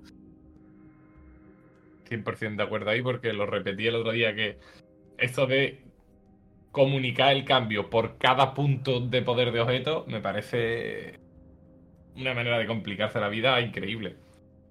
O lo haces, como ha dicho Frodo, de decir un porcentaje, o toma por referencia un valor de poder de objeto de ochocientos a lo mejor. Claro, cuando el objeto tenga ochocientos de poder de objeto, que más o menos nos vamos a mover en el endgame a ese nivel, esto va a hacer el cambio. Pero aún así, lo más fácil es lo que ha dicho Frodo, decir, en tanto por ciento se aumenta, o se reduce en tanto por ciento. Porque es que eso así, mmm, no sé, es ganas de liarlo y, y no se aprecia realmente lo que puede ser ese cambio a un alto nivel. Sí. Bueno, seguimos y luego, luego hablamos un poco en general. Eh, cambios a índices de aparición, han aumentado los objetos ancestrales y sacros en mazmorra pesadilla, bueno... Se supone que a más nivel de mazmorra pesadilla, más probabilidad de objetos ancestrales. Aún así, tampoco es que sea una diferencia abismal y la gente prefiere hacerlas más rápido que hacerlas de más nivel. Bueno, más claro, con los nerfeos veremos. Pero... Sí, con los nerfeos veremos cómo termina todo esto. Por eso os digo que es muy difícil entender la... cómo afecta todos estos cambios al juego en general. Más, más uh, en las mareas... Y en mazmorras de pesadilla más objetos. Esto de que te dan objetos al final de la mazmorra de pesadilla, que yo no sé por qué lo han hecho así. Deberían caerte y no salirte ahí en la interfaz. Toma, tres objetos más. Pues nada, ahora hay un cincuenta por ciento de que se haga otro segundo, un segundo objeto legendario y tres raros en lugar de uno. No, supongo que lo han hecho así porque es la única forma un poco co- controlable, ¿no? Porque supongo que los élites tienen el mismo drop en todo el mundo y no están separados. Entonces no pueden... Pues, no pueden subir a lo mejor ahora mismo con el, el, el drop de los élites de solo mazmorras de pesadilla, no lo subirían en todos lados, imagino que vamos, tampoco tiene mucho sentido, pero bueno, ahora la verdad es que las mazmorras de pesadilla todavía dan más botín que antes, o sea que se han quedado bastante todavía más bestias, vamos, sí. O sea, es que... Y luego un nerfeo también al, al Rus, si queréis, o al juego, al juego en grupo, que hasta ahora la vida aumentada era el ochenta y cinco por ciento por cada jugador y ahora es el cien por ciento. Así que ahora escala linealmente con los jugadores. No es más fácil cuanto más gente juega contigo. Sí. Tú has jugado en grupo sí, mucho, ¿no, Frodo? Sí, nota? sí, yo juego, yo juego en grupo. No, sí, se nota, sí, se nota. Además, yo estoy jugando ahora una build que, que funciona muy mal cuando los bichos te sacan demasiada vida porque no puedes recargar los cooldowns y, y bueno, el cambio, el cambio se nota. El cambio se nota. Eh, supongo que esto lo han hecho por, bueno, por facilitar, o sea, bueno, por complicar, complicar la vida a los grupos. Equilibrar solitario y grupo, que la diferencia era enorme. Ahora, bueno, un grupo organizado sigue yendo mejor porque siempre tiene sus sinergias o se puede separar o lo que sea, pero están un poquito más cerca al menos, ¿no? Que yo creo que lo han intentado buscar aquí. Pero bueno, sé que al final nunca van a conseguir equilibrar solitario y grupo. Siempre va a haber, siempre va a ser más eficiente el grupo, ¿no? Tampoco sé si a quién lo había pedido. A lo mejor sí que hay gente que se queja, ¿no? De que... Pero... Bueno, seguimos que si no, se nos, se nos va a querer el tiempo. Han reducido también todos, muchos de los afijos que, que podían salir. Por ejemplo, la fuerza, pues ahora solo es veinticinco por ciento más potente en armas. Estos son afijos que no ves tanto, pero están ahí. Eh, la reducción de tiempo de reutilización, reducido hasta un treinta por ciento. La reducción de habilidades de inmunización, bueno, todas las reutilizaciones en general, reduc- no sé cuánto era antes, pero en un treinta por ciento en general, reducidas. Lo mismo con el golpe, daño de golpe crítico, y lo mismo con el daño de vulnerabilidad, que es el que ha recibido el nerfeo mayor, de un cuarenta por ciento menos. Y luego otros de golpe crítico, de distintas armas, afectados por el control de masa, afectados congelados. Y esto luego lo explicaron. En fin, todos, todos han, han recibido algo y luego han aumentado el resto para compensar, ¿no? Esto ya era, era lógico, vulnerabilidad se estaba convirtiendo en un atributo necesario, o cualquier habilidad que diera vulnerabilidad. Y lo mismo con el golpe crítico. Y esto lo comparo con el cambio de Diablo tres que hicieron con la velocidad de ataque de los anillos la primera semana o la segunda semana. Rob, ¿tú te acuerdas de aquello? No, de no. La velocidad de ataque no. ¿No? Lo hicieron con... en, Dia... en Diablo cuatro lo hicieron también. ¿En Diablo cuatro hicieron la velocidad de ataque? Le frenaron la velocidad de ataque el primer día. ¿En parche uno? Sí, no aprenden, no aprenden. Sí. Pues son ese tipo de cosas que quizá con un buen P T R o, o una beta un poco más abierta, no sé si esto también se dijo mucho en la beta en game, porque los comentarios fueron un poco secretos, pero esto ya estaría ahí, ¿no? Pero tú también no. la jugaste. Maximizar. Es que tampoco sé si la gente llegó a maximizar a alto nivel, que es cuando se notó todo esto, ¿no? Yo no llegué, por ejemplo, a maximizarlo. Así que yo no me hubiera dado cuenta del todo, ¿no? Sí que daba la impresión de que vulnerable era muy bueno, pero tampoco lo sabía en profundidad, ¿no? Si el problema es que estos cambios ahora después, este pues... Yo este lo veía si en... Yo no, no, sí. Además es que estos cambios, en mi opinión, eran necesarios, porque el equilibrio de estadística era una mierda y hubiera sido muy difícil equilibrarlo de otra manera. Lo que pasa es que, claro, ha, ha resultado en un nerfeo a todas las builds que se usaban, porque lógicamente las builds usaban lo mejor, no usaban lo peor, no, sorprendentemente, ¿no? Y, y claro, a la gente pues le sienta mal, ¿no? Y sobre todo la reutilización pues sí que ha creado algunos problemas más, porque ha complicado algunas builds, como, como yo pusieron de ejemplo, ¿no? Que al final a veces te hacía poder tener recursos infinitos, cosas infinitas, que no era su idea, con, y entonces no podía competir nada con eso. Pero bueno, estos cambios yo creo que hacían falta. Lo que pasa es que a lo mejor, yo la mayor opinión que tengo de este parche es que ha sido demasiados nerfeos juntos, que podían haber distribuido a lo largo de varios parches, haber ido explicando cada uno concretamente. No era tanta prisa, teníamos mínimo, yo no sé, hasta los rankings, ¿vale? Podía haberlos distribuido entre esta temporada, la dos y la tres. Dejar sentarse las cosas un poco. Habéis llegado al punto que querían allí y habéis ido explicándolo, haciéndolos por partes, y yo creo que la gente lo hubiera mmm, entendido mejor. Que aquí tanto de golpe que han intentado, y además que lo han hecho de una forma un poco burda, que ellos también lo dijeron, que en el futuro querían pensarlo un poco más, integrarlo un poco más. Aquí ha sido tirar de Excel y, y con la tijera, y bueno, o sea que no han pensado en profundidad dónde quieren que se quede, le han dado un recorte en la dirección que ellos creen que es buena. Ah, sí. Entonces con más tiempo yo creo que hubiera quedado mejor, ¿no? Porque esto tampoco va a ser definitivo, al final seguro necesita más cambios. Sí, y a mí me ha parecido que es un parche muy de reacción a lo que se estaba viendo y a lo que se estaba haciendo en el juego, y quizá demasiado reac- como reaccionario de lo que, como dice Frodo, igual un poquito más metiendo esto con vaselina, un poco más tranquilamente metiendo los cambios y no tan de golpe. Y ya lo han dicho ellos también. Cabrice, ¿a ti te parece también algo que pueden haber dividido Yo. un poco más? El total más del fácil parche. de tragar. Uh-huh. El total del parche, sí, pero yo es que creo directamente en lo que hemos hablado, que es que no lo han probado antes. Porque yo creo que cualquier mmm, desarrollador que hubiera jugado a alto nivel al juego se habría dado cuenta de que el daño vulnerable y el crítico lo iba a llevar a todo el mundo y iba a eclipsar a todo lo demás. ¿Por qué se hace después de sacar el juego? Es la pregunta, y no antes. Porque pues hemos yo, estado en P T R hasta ahora. Lo que, lo que dice Frodo es totalmente, es que hacía falta hacer ese cambio, es que no te compensaba para nada, y al no compensarte para nada lleva otras estadísticas, anulas un montón de builds que ellos han pensado. Sí. Sí, sí. Y que es lo que hablamos antes, realmente es, son sets que están pre, preestudiados, ellos hacen la build y dicen, vale, ahora estos poderes que montan la build y estos sets que montan la build lo vamos a separar en distintos poderes, para que tú tengas que formar el puzzle. Pero realmente no hay una libertad de que tú puedas decir, voy a coger este poder y lo va a cambiar todo. No, todo eso ya está pensado. ¿Por qué? Porque les da miedo esto. Les da miedo que se vaya de las manos cuando caiga en, en los jugadores. por lo mismo, porque creo que no lo prueban lo suficiente. Y hablando del P T R, aunque no quieran hacerlo público, yo creo que ellos tendrán un grupo de jugadores de confianza, que sean creadores o no, a los que le puedan decir, oye, vosotros vais a tener acceso preferencial a este P T R, decidnos qué tal. Y yo creo que habría jugadores y creadores que colaborarían con, con probar eso antes no, de que así salga. Funciona así Diablo tres y Diablo dos también tuvo sus P T R. Y siempre ha funcionado bien. Y WoW ha tenido sus P T Rs. No sé, en esta mm. última iteración de Immortal no tiene P T Rs, Diablo cuatro no tiene P T Rs todavía, pero yo espero que sí que vuelvan a esa, a esa filosofía. Deberían, deberían. Aunque quieran mantener en privado, aunque sea cosas más de temporada, bueno, lo puedo aceptar. Pero lo demás no le veo sentido.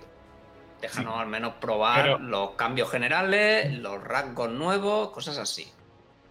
Pero aunque quieran mantener en privado el tema de la temporada, lo pueden hacer y supongo que lo han hecho con las betas anteriores, de decir, oye, vosotros vais a tener acceso al P T R, todo lo que veáis en el P T R tiene un embargo hasta tal día. ¿Sabes? Pero, pero no sería suficiente uno muy privado. Estas cosas tienen que probarlas millones de gente, porque si no, no van a encontrar lo que está roto. Es que es un poco el problema como son estos juegos, son demasiadas interacciones y no... No sé, al final la build la saca un tío perdido. Ah, sí, mm, pero por ejemplo entiendo, yo qué sé, hay gru- que hagan un grupo, eh, que, no sé. No, yo, vamos, que sí, que Marrol va a salir mejor, no sé, yo te entiendo, Cabrice. Marrol, por ejemplo, no tiene un experto para cada personaje, ¿no? Que no o, puede... O, o, venga. Sí, pero, pero lo que te digo, pero por ejemplo Marrol, yo qué sé, por decirte un ejemplo, no ha sacado... Ninguna de las... La, ni la mejor build de druida de hacer mam, de mazmorra de pesadilla cien, ni la mejor ma, build de hacer Uberlily. Que las dos la ha hecho... Una la ha hecho un tío que tiene cien suscriptores en YouTube y la otra sí. la hizo un streamer que tenía cuatro gatos. O sea, entonces, claro, esa... Por ponerte un ejemplo, ¿sabes lo que quiero decir? Entonces, sí. si en diez millones de jugadores dos personas han sacado las dos mejores builds, no puedes esperar que... que no sé, aunque sean cien personas, doscientas personas, saquen las cosas más rotas del juego. Van a sacar una o dos. Pero bueno, de todas formas es mejor que lo hagan a no hacer nada. Eso, exacto, exacto. Mejor cinco que nada. Cuanto menos deje, mejor. ¿Sabes lo que quiero decir? Uh-huh. Que vamos, que yo soy pro P T R, sea privado, cerrado, pero vamos, que de todas formas no lo, no lo va a solucionar todo, pero por lo menos, no sé, la brocha gorda. Claro, pero es a lo mejor una cosa, pero bueno, también ahí está la gracia del juego. Si alguien encuentra algo que está recóndito y que rompe el juego, pues mira, esta ha sido la build de esta temporada, pero que el resto de cosas funcionen bien. Sí, no, que sería mejor que lo hagan, porque ellos internamente pagan peor. Es que si lo mismo que hemos dicho se amplifica si piensa el testeo que tengan ellos. Porque tendrán una serie de jugadores que más o menos conocen el juego y que prueba algo, pero es que eso no van a descubrir nada. Yo no creo que tengan... Es cierto que yo no he estado en desarrollo, pero he estado en soporte técnico de, de empresas de videojuegos y ahí la gente no juega al juego directamente. ¿Por qué? Porque tú te llevas diez, ocho, diez horas, doce, lo que sea tu turno, solucionando problemas a gente, implementando cosas, configurando cosas, programando cosas. Cuando acabas no te vas a poner a jugar y tu trabajo no es jugar. Entonces, sí, no, mmm... bueno, puedes tener gente que tu trabajo sea jugar, yo qué sé. En, Diab- en Diablo deberían, tenía pero... gente que jugaba. O sea, yo qué sé. Que...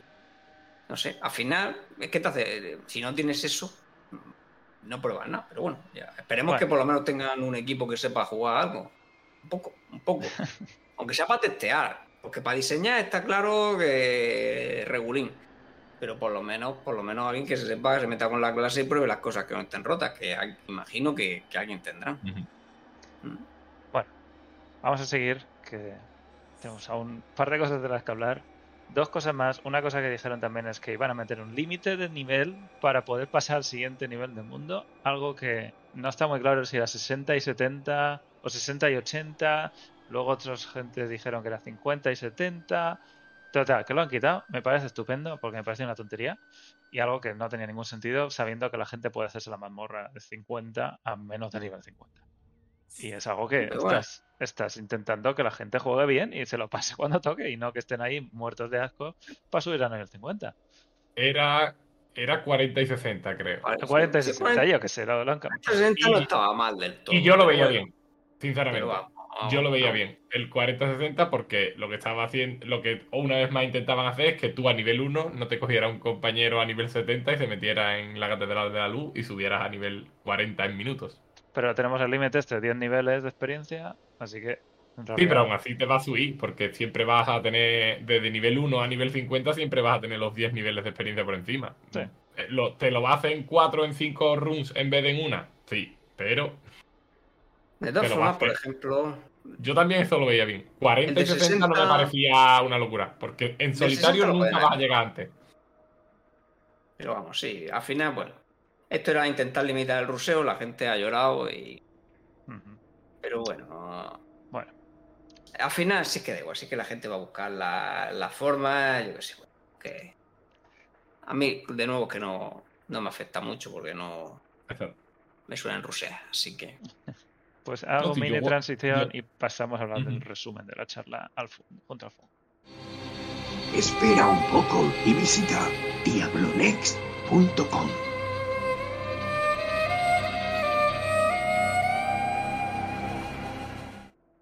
Porque tras el parche hubo un montón, un montón de polémica, un montón de gente cabreadísima en Reddit, en los foros oficiales, en nuestro Discord también, gente echándose las manos en la cabeza, pero ¿cómo han hecho esto?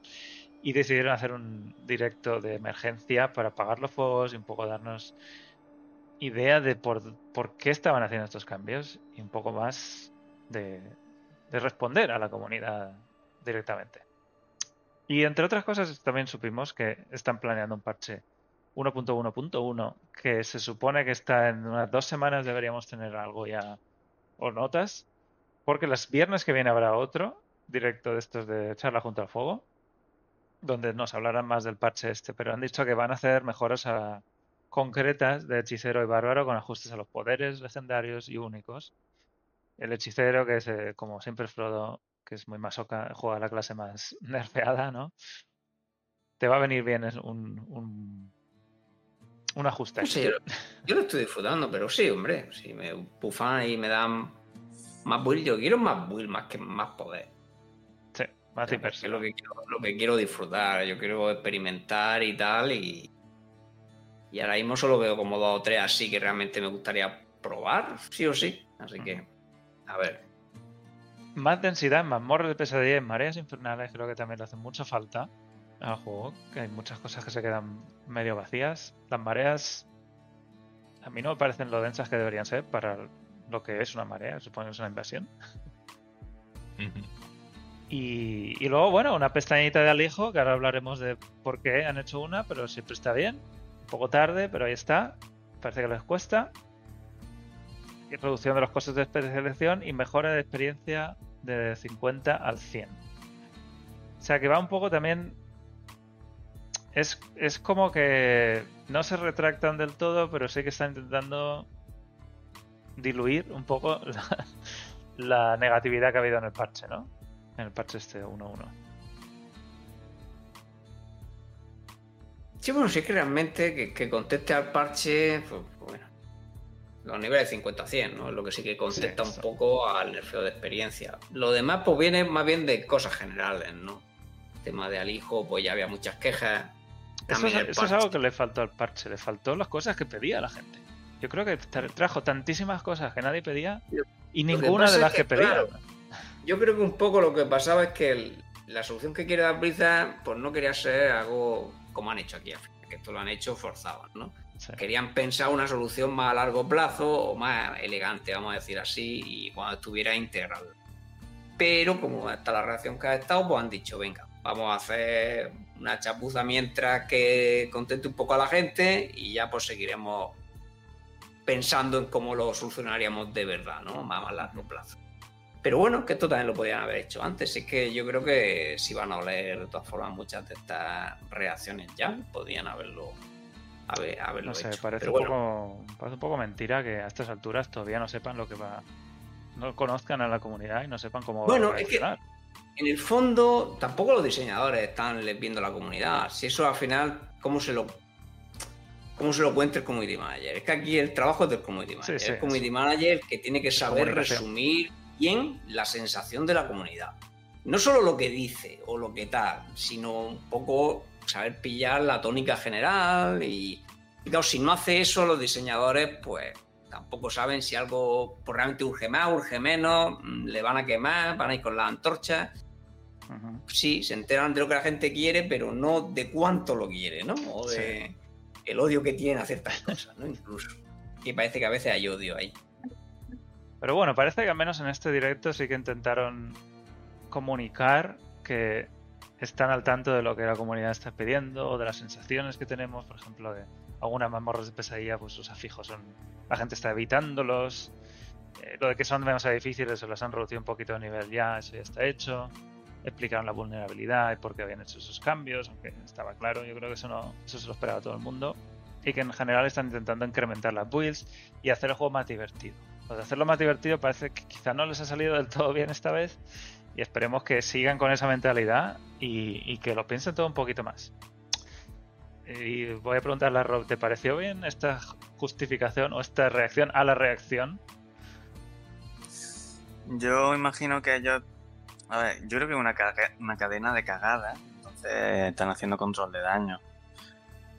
Yo después de ver el directo, de alguna forma entiendo lo que intentaban hacer, pero eso, es como que lo han intentado hacer, lo que decía antes Frodo, corriendo, de cualquier manera, tirando de Excel, en vez de hacer pues, unos cambios más meditados, ¿no? Más... tema de nerfear ciertas cosas, y lo que querían mejorar o bufear o tal, pues no le ha dado tiempo a hacerlo bien, y ahora están dando los caramelos fáciles para que, bueno, sea Edul- un poquito más... edulcorarlo, ¿no? Sí, sea más fácil de tragar, pero yo entiendo que realmente hay un... en el horizonte hay una intención de que todo quede mejor, pero han fallado los tiempos y la forma de hacerlo. No sé, es que creo que han fallado por muchos sitios a la vez. Y creo también el tema de ser la primera temporada, intentar hacerlo como por sorpresa, revelar el parche el mismo día que lo aplican, y la temporada empezando dos días después, pues todo esto lo se le dio de las manos. Sí. Nos dieron aquí, pues eso, que, que viene el futuro para que, bueno, lo que, lo que tenéis ahora no es definitivo, vamos a tener temporada dos, temporada dos...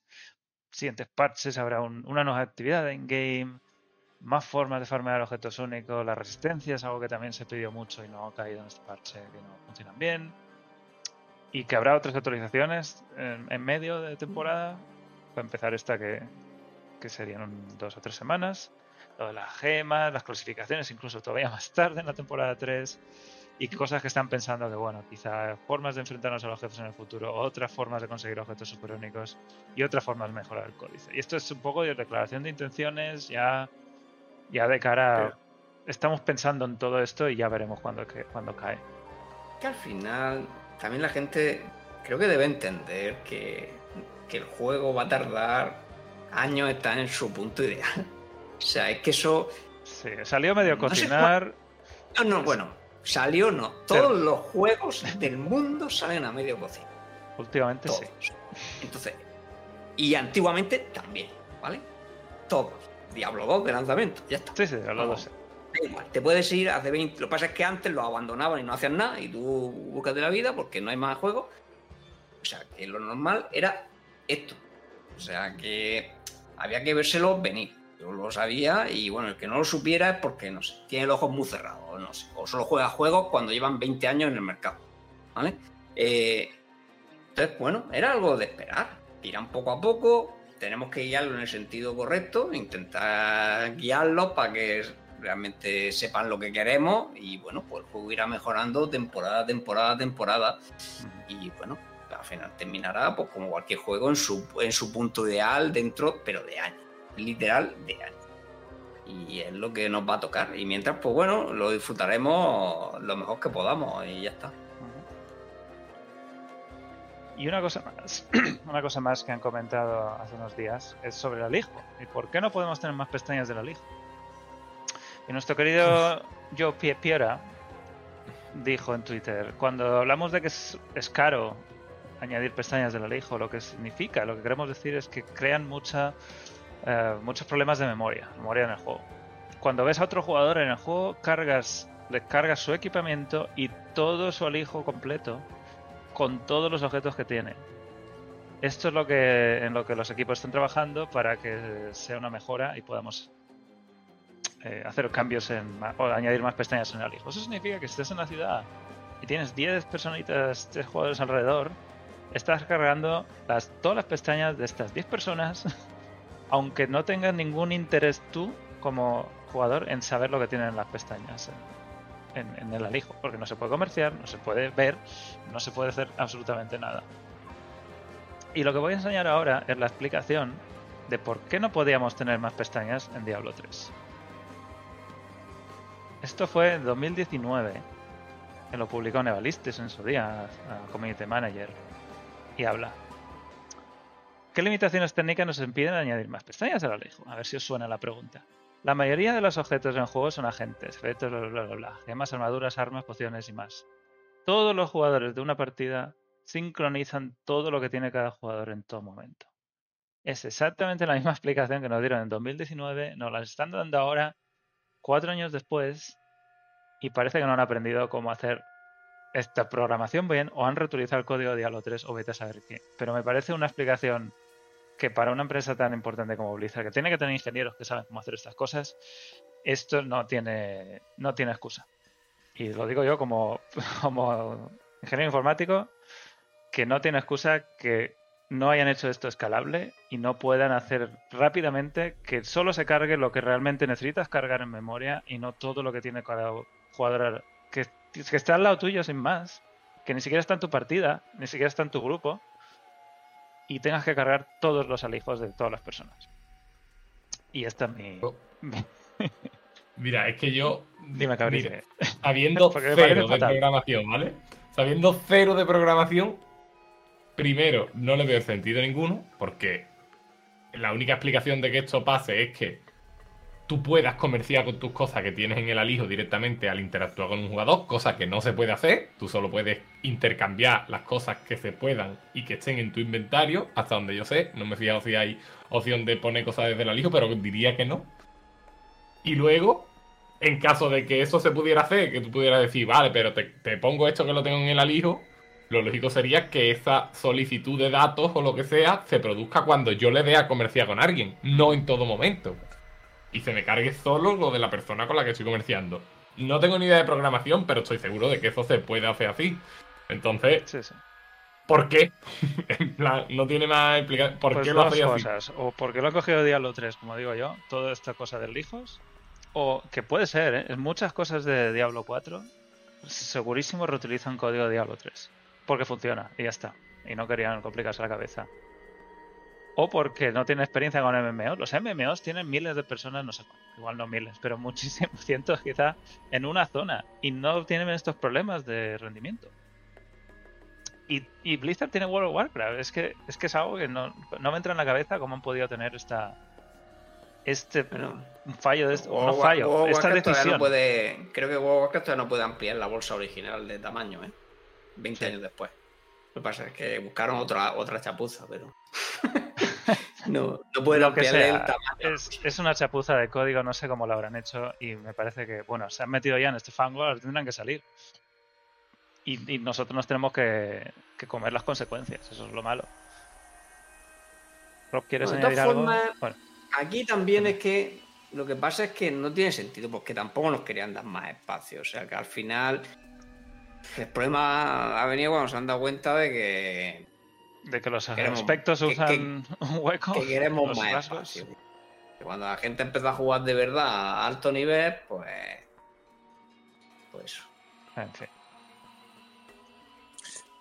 Yo recuerdo cuando, cuando la explicación de Diablo dos de cómo... se la apañaban para poder sacar todos los escenarios con doscientos cincuenta y seis colores, teniendo en cuenta los píxeles, los, los posibles colores que podían usar para los, para el personaje, para cada monstruo de cada acto y para cada escenario de cada acto, que que ya, ya era era ingeniería el, el decir cómo coño habéis buscado la vida, o sea, a nivel de diseño, ¿no? De, de color de cada escenario y todo, para poder tirar de doscientos cincuenta y seis colores y que tú no notaras que había muy pocos colores. Y yo, coño, se lo curraba y así para tirar de lo que tenía y de los recursos que había en el noventa y nueve, en el dos mil. ¿Cómo, cómo estamos ahora con esto? Porque se están, los juegos se, se hacen demasiado grandes y no tienen esas restricciones. Como no las tienen, no piensan en ellas. Y, co- y como no piensan en ellas, todo se acumula. Y al final se acumula demasiado. Estos problemas de rendimiento. Lo mismo pasaba con los juegos de móviles de los principios de los dos mil, que tenían cuatro píxeles y tenían que... o lo, los de Game Boy. Los de Game Boy, si alguien tiene interés de, co- de ver cómo se programaban, es una barbaridad la, la cantidad de trucos y cosas extrañas que tenía que hacer la gente. Para el juego de Pokémon, que fue el primer juego más complejo de Game Boy, que incluso guardaba partidas, era algo complicadísimo lo que tenían que hacer para meter un juego en tan poco espacio. Un juego tan, tan complejo y largo como es Pokémon. Hablo del Pokémon azul y rojo. En fin, que me desvío. ¿Algo más de esto? ¿Algo más queréis añadir? De...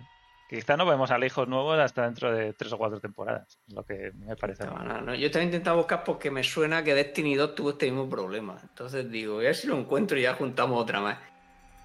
Hmm. O sea, creo que Destiny dos le pasaba lo mismo con el alijo que, que Diablo tres y que Diablo cuatro. Y Diablo dos, y ya para cerrar con una también dato. Diablo dos se hizo un P T R para dar más alijo, pero no salió. Al final no metieron el parche. No sé, Cabrice, si tú sabías eso. Hace mucho tiempo. ¿En el dos sí. original? Sí. Mmm, ¿Qué va? O sea, yo cuando el dos original, los P T R no sabía lo que eran. Madre tarde ahí. Se, hizo, se hicieron pruebas para meter al hijo en Diablo dos, más al hijo, y no salió. Por problemas de rendimiento también. Eso ya fue otra cosa. En fin. Yo, ah, sinceramente, sí. no lo entiendo, de verdad. O sea, voy a...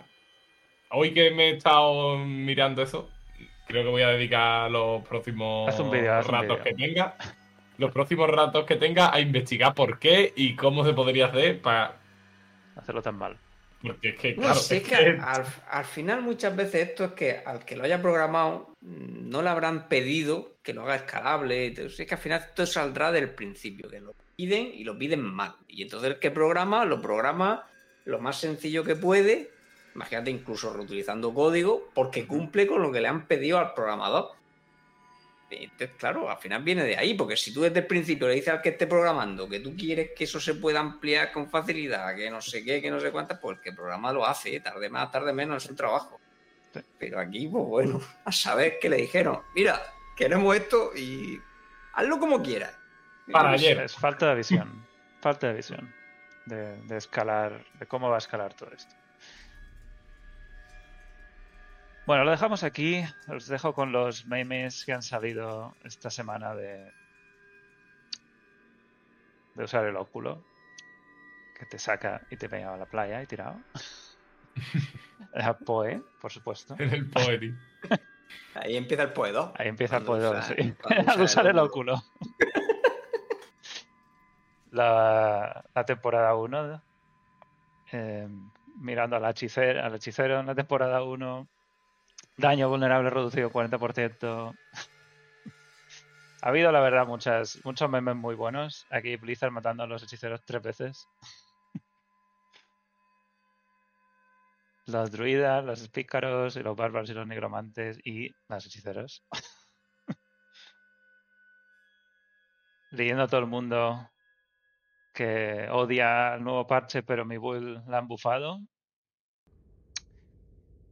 Esto es cuando quitaron la, la, los requisitos de nivel, que empezaron a retractarse de cambios. No sé si también empezarán a retractarse en el uno punto uno punto uno cuando, cuando salga. Gente que prefiere la temporada tres de Diablo... La temporada veintinueve de Diablo tres. Gastarse veinticuatro millones de euros en un afijo de vulnerabilidad para que te lo nerfeen en el parche.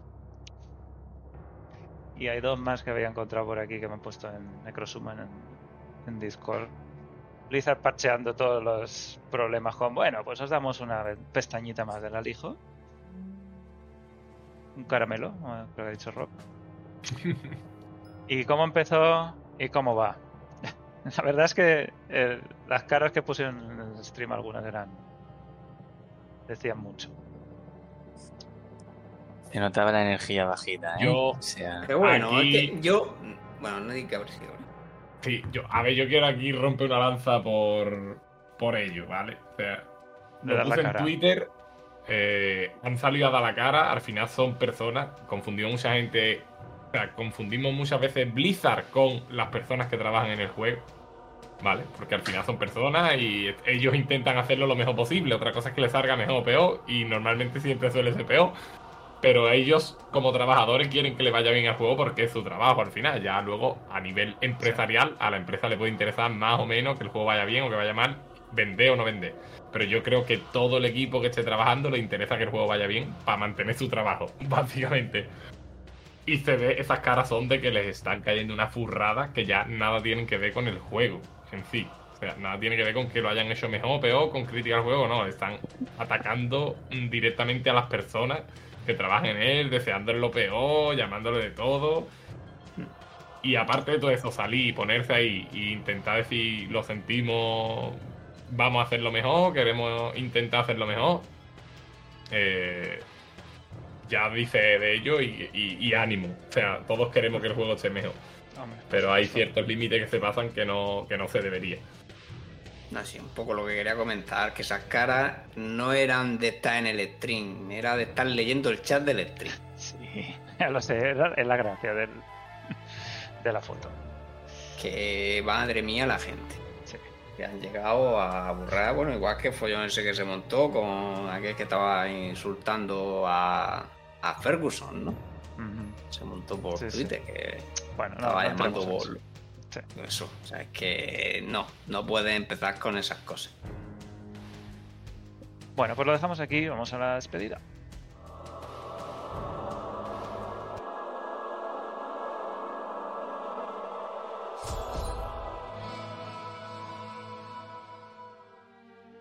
Una cosa que quería también comentar es lo, lo que ha pasado con Activision Blizzard en la compra de Microsoft. Lo último que sabemos es que han alargado la fecha de límite hasta creo que octubre para darle más tiempo a los reguladores de Reino Unido a intentar buscar un acuerdo o alguna forma distinta de hacer el, esta compra, quitar cosas, poner cosas para que lo aprueben. El único que no está aprobado todavía, para el único regulador, el único país que no ha aprobado la compra es Reino Unido. Y Blizzard o Activision o Microsoft no quieren salir de ahí ni quieren hacer cambios, pero bueno, parece que los reguladores de Reino Unido están bus- intentando buscar una manera de hacer todo esto, de que la compra salga adelante. En Estados Unidos eh, la, los reguladores perdieron el juicio, eh, no han podido pasar ninguna compra ahí, y en general la compra podía hacerse efectiva ya, lo que pasa es que el Reino Unido tendrían bastantes problemas. No hay, no hay compra hecha, no se sabe ni cuándo va a ser, esto se va a ir retrasando un poco más por lo que he dicho, así que como poco hasta octubre, como máximo hasta octubre tendrían ahora de plazo para hacer la compra, hacerla efectiva, pero eh, lo que dice la gente es que probablemente en agosto, finales de agosto, todo esto del Reino Unido se resuelva y entonces ya tendríamos compra oficial, pero todavía no hay, no hay nada en, en papel, en fin. Uff, vaya, vaya parche. ¿Y qué nos viene esta semana? Tenemos el viernes otro, eh, otra charla contra, junto al fuego. Y Frodo, ¿estarás, eh, ¿estarás tu canal viéndolo en directo? Sí, si no pasa nada, estaré yo de nuevo. Imagino que será a la hora habitual, ¿no? Supongo siete, que sí, ocho. Será a las ocho o por ahí. Bueno, veremos. No, no han dicho la hora todavía, pero me imagino que será. Siempre suele ser por esa hora, ¿no? siete, ocho, nueve... ¿Y Cabrice, tú también lo tendrás en directo? Depende. Depende. De... Depende de muchas teoría, cosas. La fecha estimada de nueva paternidad es el miércoles, mm. pero podría ser ya, o podría ser dentro de una semana, o así bueno, que... directo de, de nuevo sí, personaje, claro. ¿No? ¿Tú no... nuevo personaje, Cabrice. Bueno, si está, lo veremos en tu canal. Y, y lo hablaremos también aquí la semana que viene si, si estamos todos. ¿Qué vídeos nos quedan esta semana? ¿Qué tienes preparado esta semana, Cabrice, en tu canal? Pues en principio me que... tengo vídeos atrasados. Me queda subir la guía de, de las mazmorras de pesadilla, un poco a nivel básico, cómo funcionan, dónde encontrar los sigilos, etcétera, etcétera. Que eso ya para mucha gente estará más que trillado, pero bueno, siempre está bien tenerlo ahí porque eso... En teoría, aunque ahora no estoy seguro, debe valer a largo plazo, a no ser que sigan cambiando cosas. Y, y luego quiero investigar esto que hemos hablado del tema del alijo. Quiero investigarlo, hablar sí. con gente que programe videojuegos y que me diga, pues mira, esto es así por esto, o no tiene sentido que sea así, esto es lo que puede haber salido mal, y así tendrían que arreglarlo.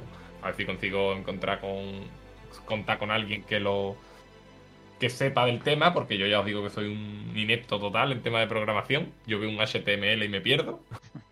Pero sí que me parece un tema interesante porque afecta y mucho al juego. Es decir, creo que los problemas de rendimiento que estamos teniendo pueden ya venir de, de ahí.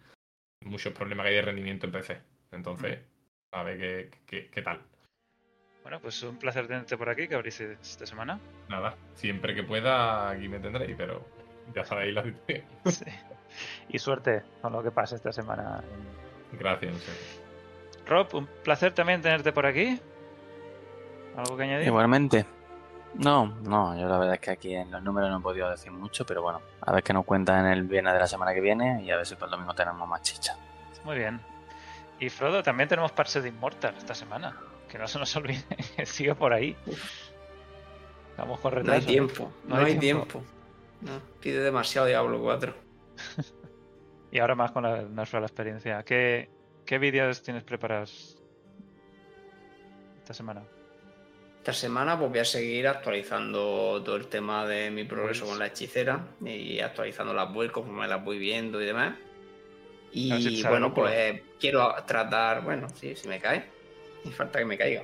No, y también tratar pues el tema de la temporada, quiero hacer un vídeo contándolo un poco todo, uh-huh. eh, porque la gente está un poco perdida en algunos aspectos, pues nada, que ahora mismo es lo más fundamental, porque tampoco ha cambiado mucho en otras cosas, ¿no? Ya he traído... Todo lo que he traído de pretemporada por ahora sigue valiendo, así que... Muy bien, pues ya veremos esos corazones malignos, cómo funcionan a más alto nivel y, y cómo se incorporan en las guías y a ver si sale alguna build nueva. Nosotros lo dejamos aquí, gracias por seguirnos, gracias por estar en el chat hablando con nosotros y seguimos en Diablo Next punto com, en Discord, pasad por el Discord a hablar también de Diablo, de todos los Diablos. Y en Twitter, arroba DiabloNext. Nos vemos la semana que viene, el domingo. Adiós.